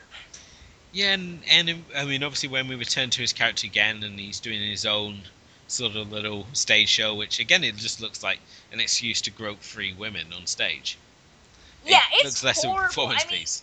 What's interesting is some of the dance choreography here would be kind of interesting if it wasn't all gyrating. I mean, there's that scene that, again, that's kind of been used to define Showgirls, where Elizabeth Berkley is on her back, thrusting her crotch into the ground or into the air. Um, you know, a lot of the dancing is, um, to quote a Glee term, hairography, where it's just kind of mostly hands and hair movement, and you're not really doing a whole lot. Mm. Um, so yeah, Showgirls doesn't have it has some hilarious dance sequences. I mean, I, I tell people I coined I coined the one dance term the Nomi Malone, um, where she's doing the dance in the club where it looks like she's like rubbing her stomach because she's got a tummy ache. Um, and she does a lot of face touching too in this movie. She touches her face a lot. Which again, if you watch this movie, and you noticed all the things that Elizabeth Berkley has touched. I'm surprised she doesn't have a disease by the end of the film. I, the dance sequences for myself are one of the few highlights. Um, as random as they are, I love the fact that we have. I can't remember her character's name, but she's the uh, white girl with braided hair, which is never a good look, as it's got to get improved here. And she takes out her rival by artistically spraying uh, diamonds or diamantes or whatever they're supposed to be on the on the ground. So her rival uh, sort of slips over and breaks her hip or twists her ankle. Yeah, that's an interesting foil that never really again a lot of threads never really get picked up again and i love i love their back and forth because there are some scenes between those two characters specifically that are just um there no there's their scenes especially are just hilarious like you know where they're talking about who screwed who and the one girl says you know you fucked the meter reader and you're like what does that have to do with anything or the other girl brings her kids and yes. she's like horrified that they would dare to curse in front of her children, but there's tits all over this place. um, so of course, yeah, it culminates with her throwing these diamonds on the stage that nobody else steps on but the guy holding this one girl, and she lands on her ass, but she hurts her knee, and they just leave her on stage, I guess, until the show concludes. I did wonder that because she's still there. They're doing Yeah, medical attention after They the come show's back finished. around. They're like, "Oh my God, she's hurt." Well, did you guys end the show early, or did you guys just dance around her for an hour? Um, it's things like that where you're just kind of like, did we cut some scenes out at the last second that didn't make it in, or or what? Um, and of course, there's a lot of stripping sequences too that just kind of seem like an excuse to watch Elizabeth Berkley do that weird gyrating that she does. yeah. Um, she I- gives a lap dance to Kyle MacLachlan that looks both uncomfortable and I would think would break a vertebrae in her back. And then it culminates with again what which most people who have seen Showgirls or at least know of it, the pool sex scene where biologically it should not work because the way bodies are placed that's not how sex happens. And she starts thrashing around in the water and getting whiplash with her hair. It's literally the funniest thing ever. I'm not doing it justice. If you have not seen Showgirls, um, go just find the, the the pool sex scene and you will you will laugh. Yeah, I'm not sure if this this or the moon landing inspired sex scene in Domino was worse. Wait, what? In in Domino, we obviously have that weird slow down moon landing style uh, sex sequence where we see Keira Knightley's boob like suddenly coming off the top frame and like graze against her I Latin just I, back. I was just watching Domino last week, so I know exactly. That's why I had to ask. Wait, what? Because I was like, I just watched that the other day. So yeah, Yeah, thank you for I- reminding me of that. Domino for myself is one of the greatest guilty pleasures you can have. Um, It, just it is. I I'm not gonna lie. Well, well, most people know me who will know why I've why I own Domino because I love Edgar Ramirez, um, who plays plays a pretty stereotypical. He's the lone Latin guy, but he's hot. Um, so yeah, I will watch. I'll sit and watch Domino till it's over. But I can't tell you if you can tell me the plot. I will like be so happy because I've watched it eight times. I can't tell you what the plot of the movie is. Okay. Do you want me to attempt it for you now? Okay, basically, plot of Domino. Uh, long and short, Domino is the privileged sport girl who, Yes. first off, starts to become a model, but gets bored of that because it's all vacuous, same as the sorority house. Let's well, fast forward to the heist part. That's Okay, well, fast forward to the heist part. So, she, at this point, she's become a bounty hunter and she's caught up in heist. But basically, we've got the heist, which is has been going on, but they've switched it. They switched it around because the D- uh, the DBLA girl. She switched it around the identity, so the wrong people have been framed. And no, wait a minute, my brain's starting to melt trying to figure out this now. we can we can recount this later when when we yeah but i'm like that's the one takeaway i have is i'm like i just shut up and look at the hawkeye because i'm like the plot Yeah. means nothing Okay, thanks tony scott Yeah, if, if you watch the uh, the behind the, the the documentary they put about Domino Harvey, and you see his character in real life, he ain't that pretty. I they mean, never are they he's never like- are this bold, bold and sort of black guy who's got about six teeth in his head. well keep in mind she is a les- she was a lesbian in real life so really there would have been no romance between the two of them to begin Well, with again, this is the f- thing in the in the actual documentary. They say that basically they used to send her into bars to lure the guys out, and then they would basically jump them when they came out of the bar. There's none of this heist and like shootouts and all this exciting stuff we see in the film. Um, and as See, much as I another love film to discuss, yeah, because I'm like I'm one of those where where I've watched, I've made friends watch it, and they're like, "Why are we watching this? This makes no sense." I'm like, because hey, when are you ever gonna see Keira Knightley try to be a hard ass? It's Yeah. never gonna happen again, and we got to watch this. that's what we do. We'll get a whiteboard and we'll work out the plot and we'll, we'll sit down. We'll do some sort of commentary or something, but we'll get Yes. together. We'll work out Domino. Okay. yes. Um, obviously back to Showgirls. Now we've randomly got off track. I mean, both are true, set in Vegas, but beside the point. I have to say that the opening eight minutes, should we say, of this film, do you think that they could have been cut out? I'm trying to think. where where are we ending Okay. at eight minutes? Basically, the opening is that she sort of hitchhikes into town. She loses all her money. She loses all her possessions. Has a little freak out where she then meets Cristal, uh, because you know it's always the best thing when someone's like beating up your car that you invite Oh, them to Molly. Yeah, you. Molly. Molly is the black the black girl who is her friend. sorry, Molly. Uh, so yeah, Gina R- Ravera. Um, and she invites her to stay with her, and then it's like cuts to eight months later. And for myself, that should have been the start of the movie. We we didn't need that whole bit of how she got to Vegas. We should just open yeah, the, the, I, I think really we only have that guy as the bookends, um, and and he does show up in the sequel, which again not that great, but yeah, he takes her suitcase, which I don't understand why he would think there'd be anything of value in it. She goes to the casino in a top that I think she stole from Chris Hemsworth when he made Blackhat. It's only got one button. So like her boobs are hanging out on the casino floor. She's propositioned in the first two minutes. Um, yeah, and then she beats up uh, Molly's car. Molly says, "Hey, you know what? This girl just puked in the street. She's beating up my car. Why not take her out for some food and let her live in my house?" See, and that's kind of the thing that makes me laugh and call Nomi the, the Scarlett O'Hara of the 90s because nobody should want to help her, but people want to help her. I don't understand it. Um, and poor Molly, I mean, we, we should touch on it at some point. Molly gets pretty much the worst part of the deal yeah. at the end. Um, more than any other character, she is, you know, get she gets literally the worst the worst ending, and it's not really explained why. Um, and then Nomi just leaves her at the end, so we never really know what happens to her.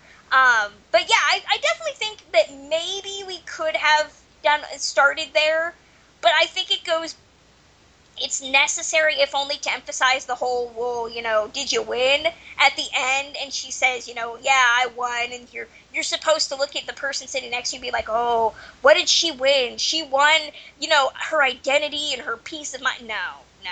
I i she didn't she didn't win anyway i mean this is this is the thing which annoys me i mean obviously molly witnesses her push cristal down the stairs so she can become top girl and then she still she like forgives her for this, this bizarre career move to sort of get ahead. Um, she forgives her, and then obviously comes her to this point where she's then beaten up and raped by this guy she's been obsessed with. In Who this really random twist. Willingly. I'm sorry.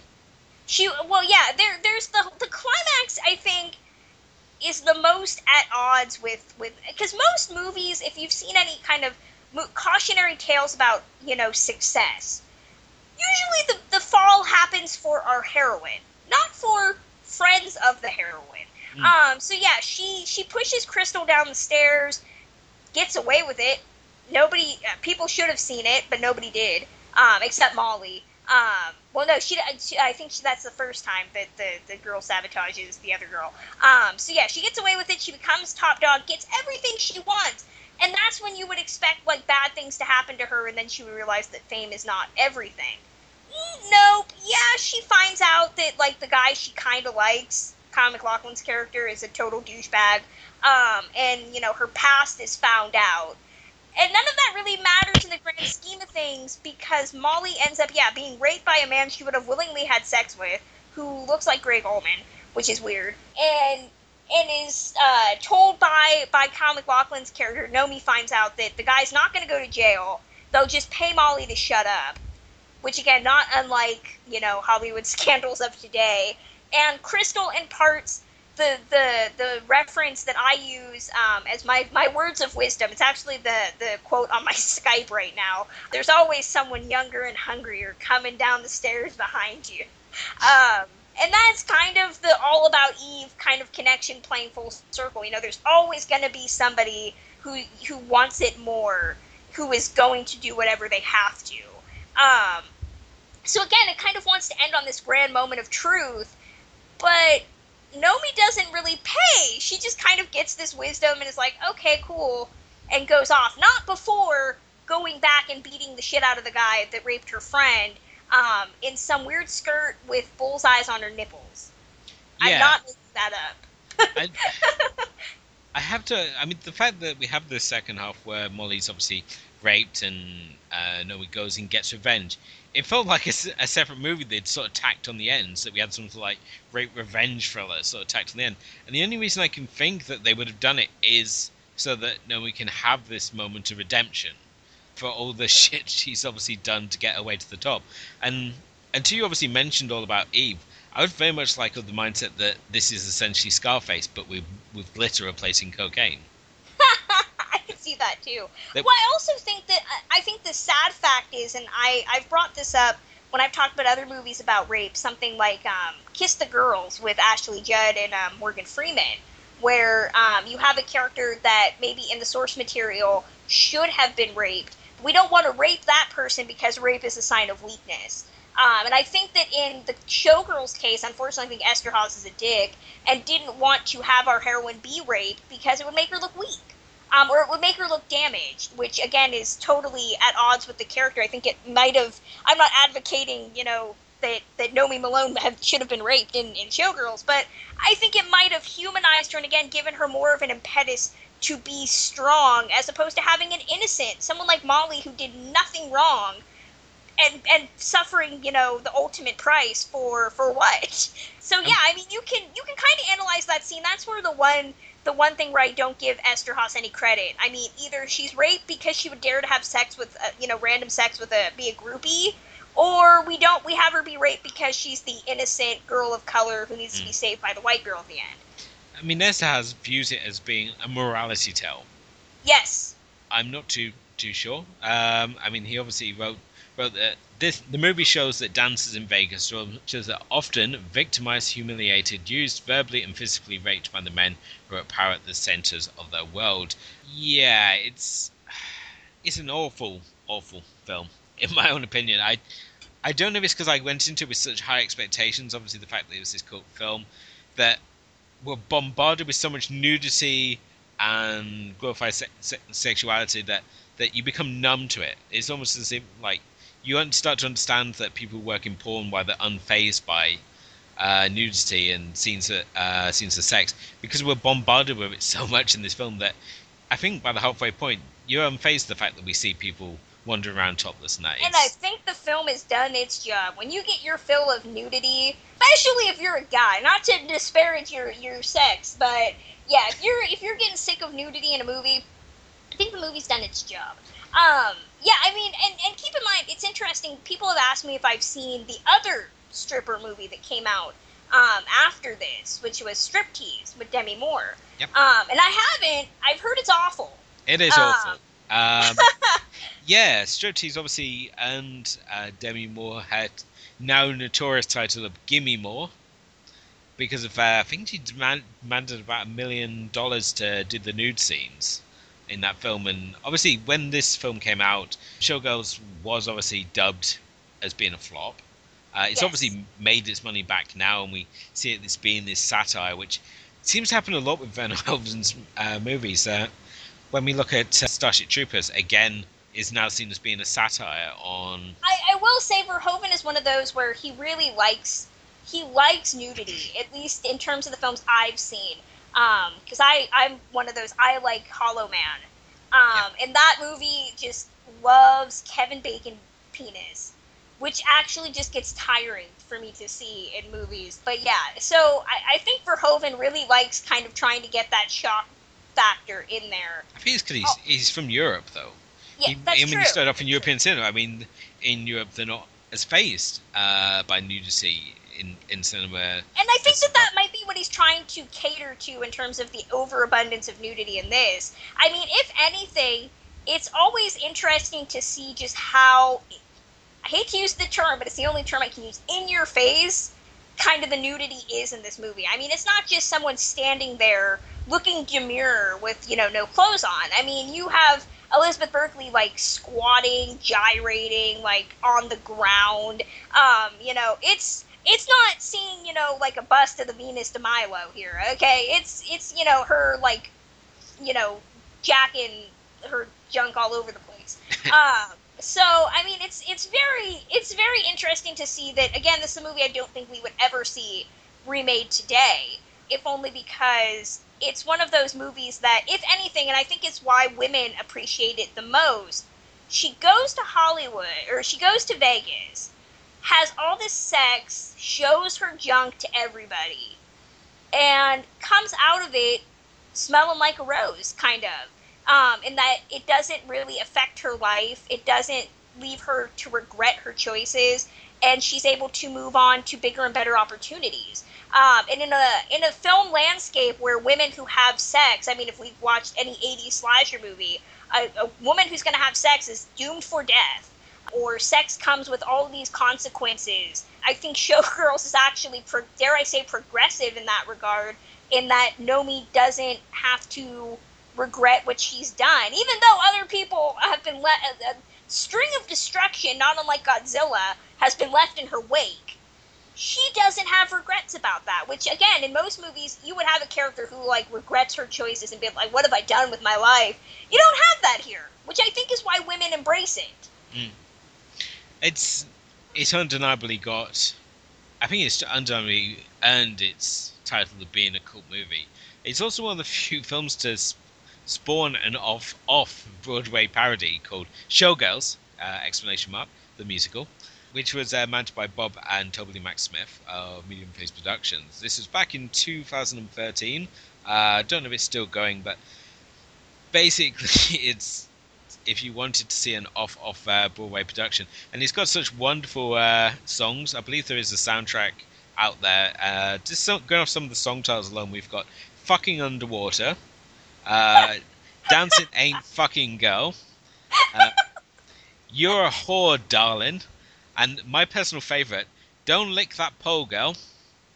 That that's you know words to live by. Words that's the most shocking. That's actually the most shocking part of the film is that when we see it at the cheer club, um, you got Elizabeth Berkley trying to act sexy, which it's very hit and miss her attempts at sexiness because there's parts where she seems like going, "Is this sexy? Is this not?" And she said licking the pole, and I'm thinking, I would. Yeah, I, I'm one of the first people to say when she does that, like, "Oh, I hope there were wet naps." like somebody I've I've actually listened to um, Amy Schumer actually interviewed a, a, exotic dancer, and she says that you know that sometimes girls who are germophobic will go out with wet naps and wipe the poles down. Um, I really hope that something happened similar to that, so that what have we learned? Everybody got AIDS and shit. Um, yeah. So yeah, uh, there is a moment. Uh, Elizabeth Berkley has kind of I think um, embraced the cult status of this after this came out. She tried very hard to dissociate it from it, and I think she's gone towards making you know lifetime movies and religious films um, as they tend to do. Look at Linda Lovelace, but she's talked about you know the, the film since, um, especially when now that it's 20, 20 years old. Um, they've interviewed her a lot about it, and she's got a revised take on it. Um, she actually posted on Instagram her favorite scene from the movie, and it's the scene where Nomi is watching Cristal perform for the first time. Um, and she says that, you know, it's uh, that authentic moment of the, the camera lingering on her face as she watch, watches her dream of becoming a performer. So, I, I mean, I think that a lot of the actors have kind of embraced that this is the movie they'll be known for. yeah, I think that and uh, that and the "I'm so excited" uh, Yes.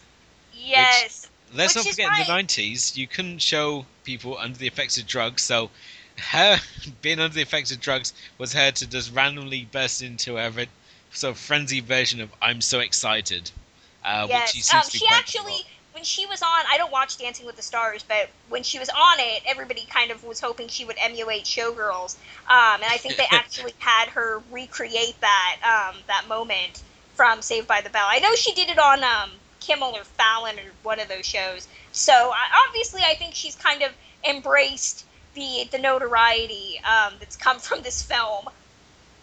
We should touch on the sequel. I have watched the sequel. You have not. No, I, I think I don't know if I would ever want to see the sequel after this one, but. Um, I watched the sequel. Uh, the sequel has been in development for a couple of years. Um, it was a sequel in name only. None of the original um, crew and production company was going to be involved with it.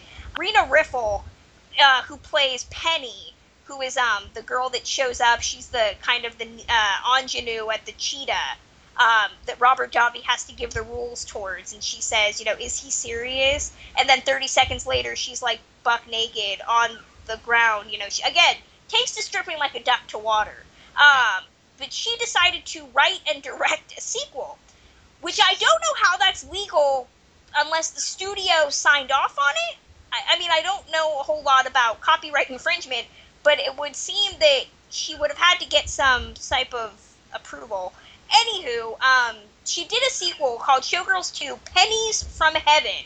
And it's not P E N N I E S, like, you know, the coins.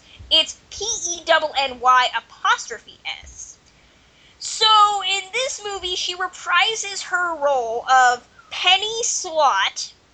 I don't think her last name in this movie was Slot, but that's what she's calling herself in this movie. Pun totally intended. this movie wouldn't know a joke if it raped it. I mean, seriously, this movie is horrific. Um, but she decides she wants to become a dancer on a dance television show. She's married to James, um, Glenn Plummer, who reprises his role. I feel so bad for him. And so she tries to work her way up to being this uh, kind of dance um, on this dance show. Um, and it's both continuation of Showgirls, so there's references to the first movie, like to the point where she'll actually try to recreate lines and stuff. Um, my dog is barking in the background, so if you hear that, my apologies. Um, but she, it's it's one of those movies where you watch it and it's obvious that she only had about twenty bucks to make this movie. Yeah. So she's got some rent. You know, the actors that are populating this, I'm pretty sure they're porn stars. Um, you know, she's got one car and one location. So literally, there's a scene of her hitchhiking on the freeway, and it's just one spotlight because we can't show you that we're filming this in like a barn.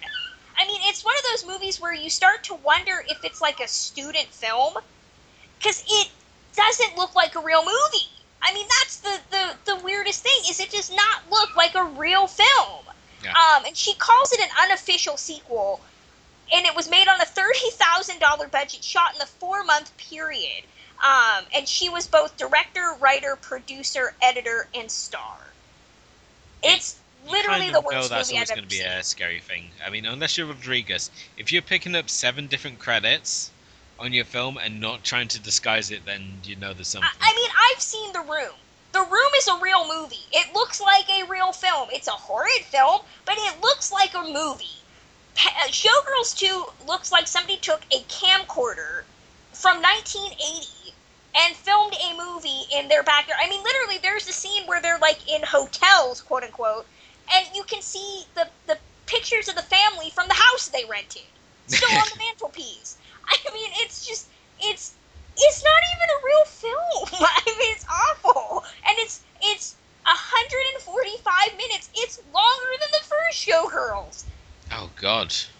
I mean, this film Yeah, and I, like, I mean, ran half an hour longer than I yeah, it's to. got weird lesbian scenes, and I mean, if you thought that Showgirls one was over the top with how much sex and nudity, I mean, characters just walk in naked and have a conversation for no reason.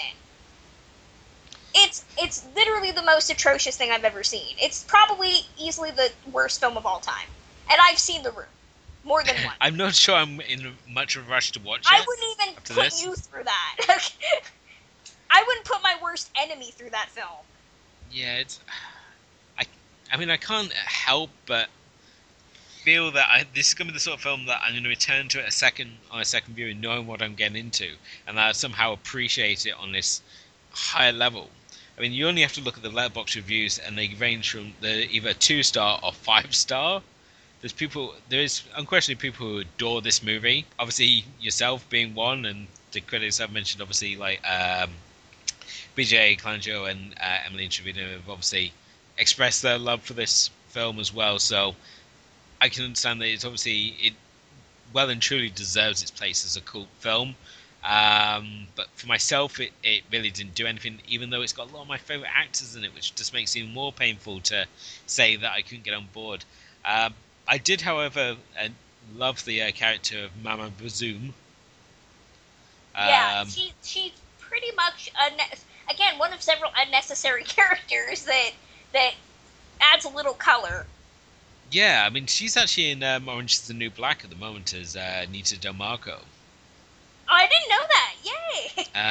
Um, yeah, I mean, she she hadn't done a huge amount. I mean, she did an episode of Law and Order, and she was also in Brooklyn Rules as well as Aunt Louise. But uh, if you are a fan of Orange is the New Black, then you've probably seen her there. But she uh, turns up as this weird.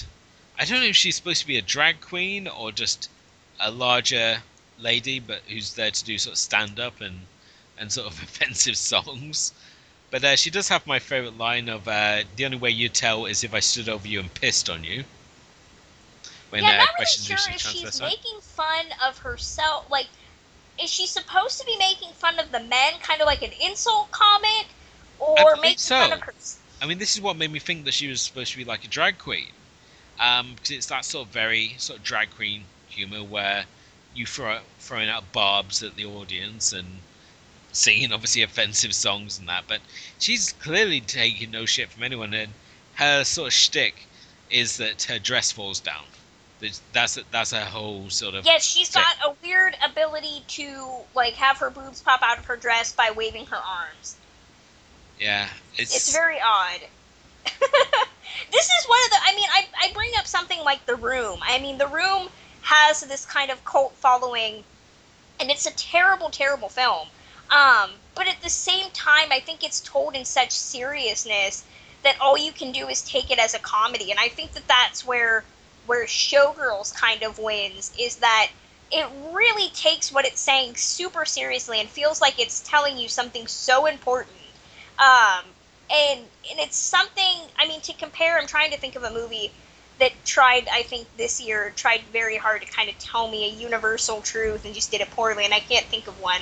Um, I know I'll be able to think of something once we're done recording, but um, I mean, yeah, it really wants to be telling you something about women or sex, but it does it so hilariously. It's like watching, it's like watching Dawn Wiener try to, you know, get a date with with Steve. It's awkward and it's trying to be confident and it's just hilarious at the same time but you can't help you can't stop watching it yeah i will keep trying to compa- to connect this to welcome to the dollhouse I, I think you just hit on the head there the difference between when you've got films like showgirls the room to an extent uh, the likes of boarding house or birdemic here you have people who are very clearly going out and believing they're doing a good job that they're making a proper sort of film and you obviously compare it to like the likes of Asylum, who are very much going out there and making a bad film intentionally.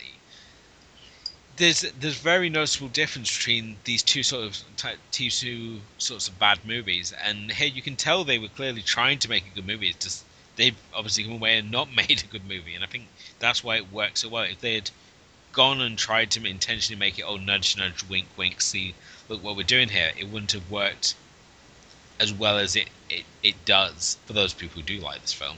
Yeah, um, and I mean, I keep in mind there's a very fine line, I think, between you know, kind of self-serious that you can enjoy and self-serious that you can't enjoy. And I know we brought up Domino, but I, I was going to think of I was thinking of something like Counselor, which is another movie I enjoy, and I'm in the minority on that one. Um, I'm well aware of that, but it's so serious that it and it, but it doesn't have that story to back it up. So, whereas something like Showgirls, I mean, it has a trajectory and a narrative that, if anything, you kind of, I mean, even on the surface, if you don't like it at the end, you can still say that you, it had a plot. It has a narrative that could, that could definitely invest other people in it. Um, and they really thought they were doing the good work alongside of it. Final thoughts on uh, this film. I know we've obviously gone some weird tangents with uh, Showgirls. I thought it was going to go one way, and we somehow managed to combine Welcome to the Dollhouse and Domino and other things here. So it's been very interesting seeing the way this has uh, gone differently from how I expected it. I'm waiting for Keira Knightley to make Showgirls 2 Electric Boogaloo. Um, I would support that movie. She's getting there. I don't know if she's getting there, but I would watch it. It's going to be um, it's going to be her and Emma Watson, and it's going to be like it's go it, the subtitle's gonna be yes we're shit out of money yes it would be very prim and, and british. I would watch that.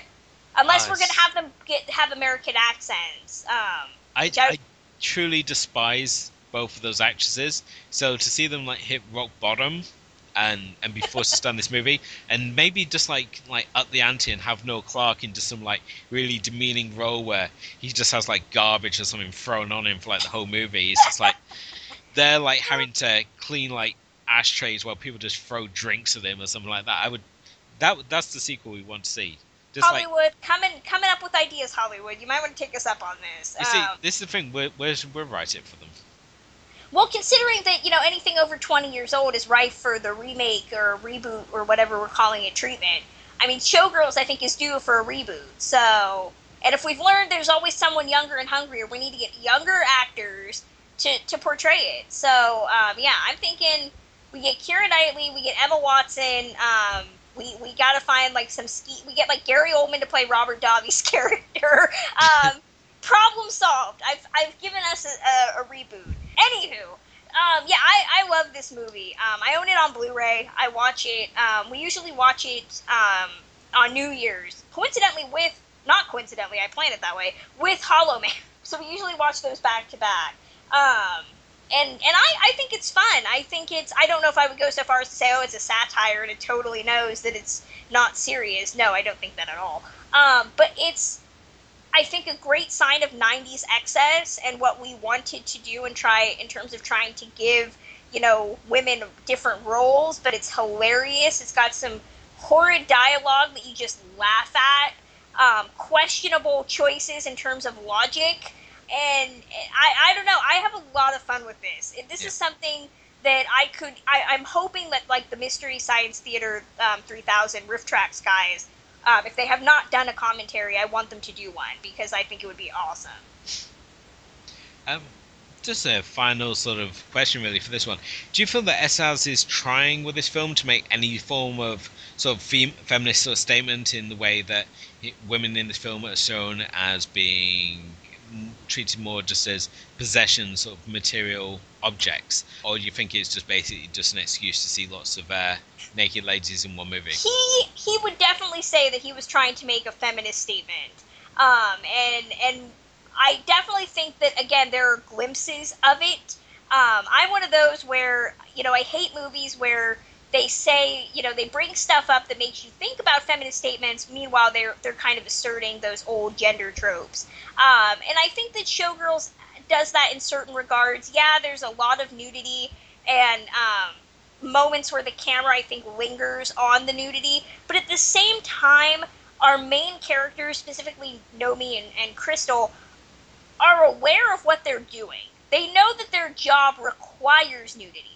It's really more of the men that try to make it something else, like James. James trying to say, well, you know, you you give him tits and ass and and all of that. I mean, you know, he wants to elevate nudity to high art, and the women are saying no. You know, it's to make money and it's a it's a living, and also have fame and recognition. And again, I I, I said it before. You know, the fact that Nomi doesn't really regret her choices at the end.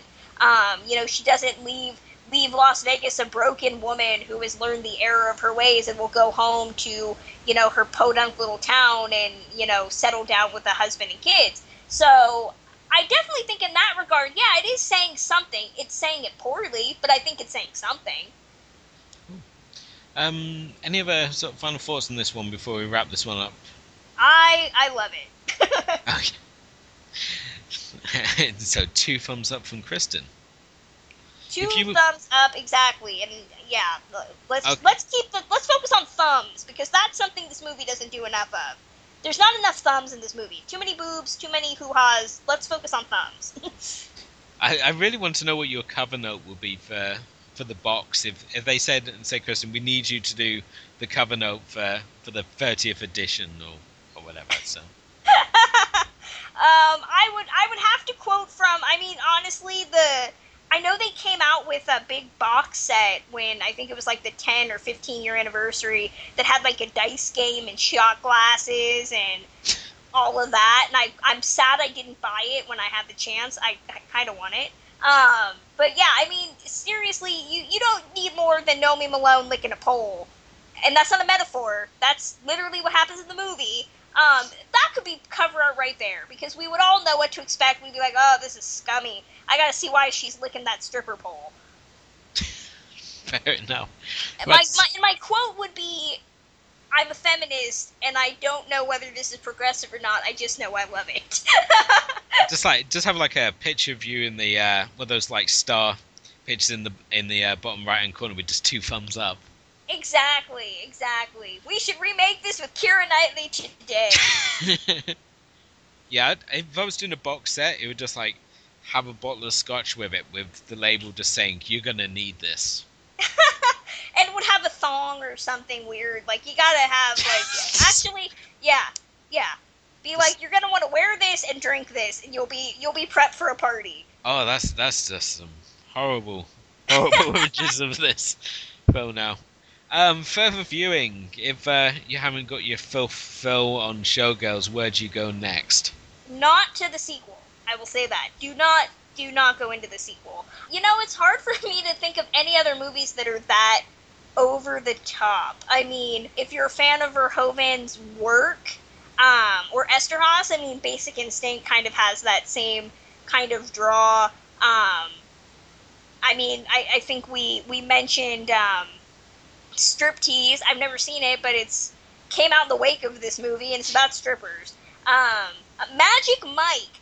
Watch this. Actually, watch that, and then watch this, and tell us how we treat sex workers who are men versus sex workers who are women. There is a dichotomy, and it's very troubling.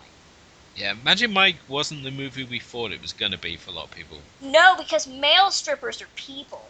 Yeah, I, I, I really struggled to find anyone who wanted to go and uh, watch that one. I was, and I was like very excited for that one coming out, um, and no one wanted to go and see it, so I had to wait for the DVD to come out, and then realized that it's a very different and less fun movie than we thought it was gonna be. And see, I like Showgirls better than I like Magic Mike, so. That's fine.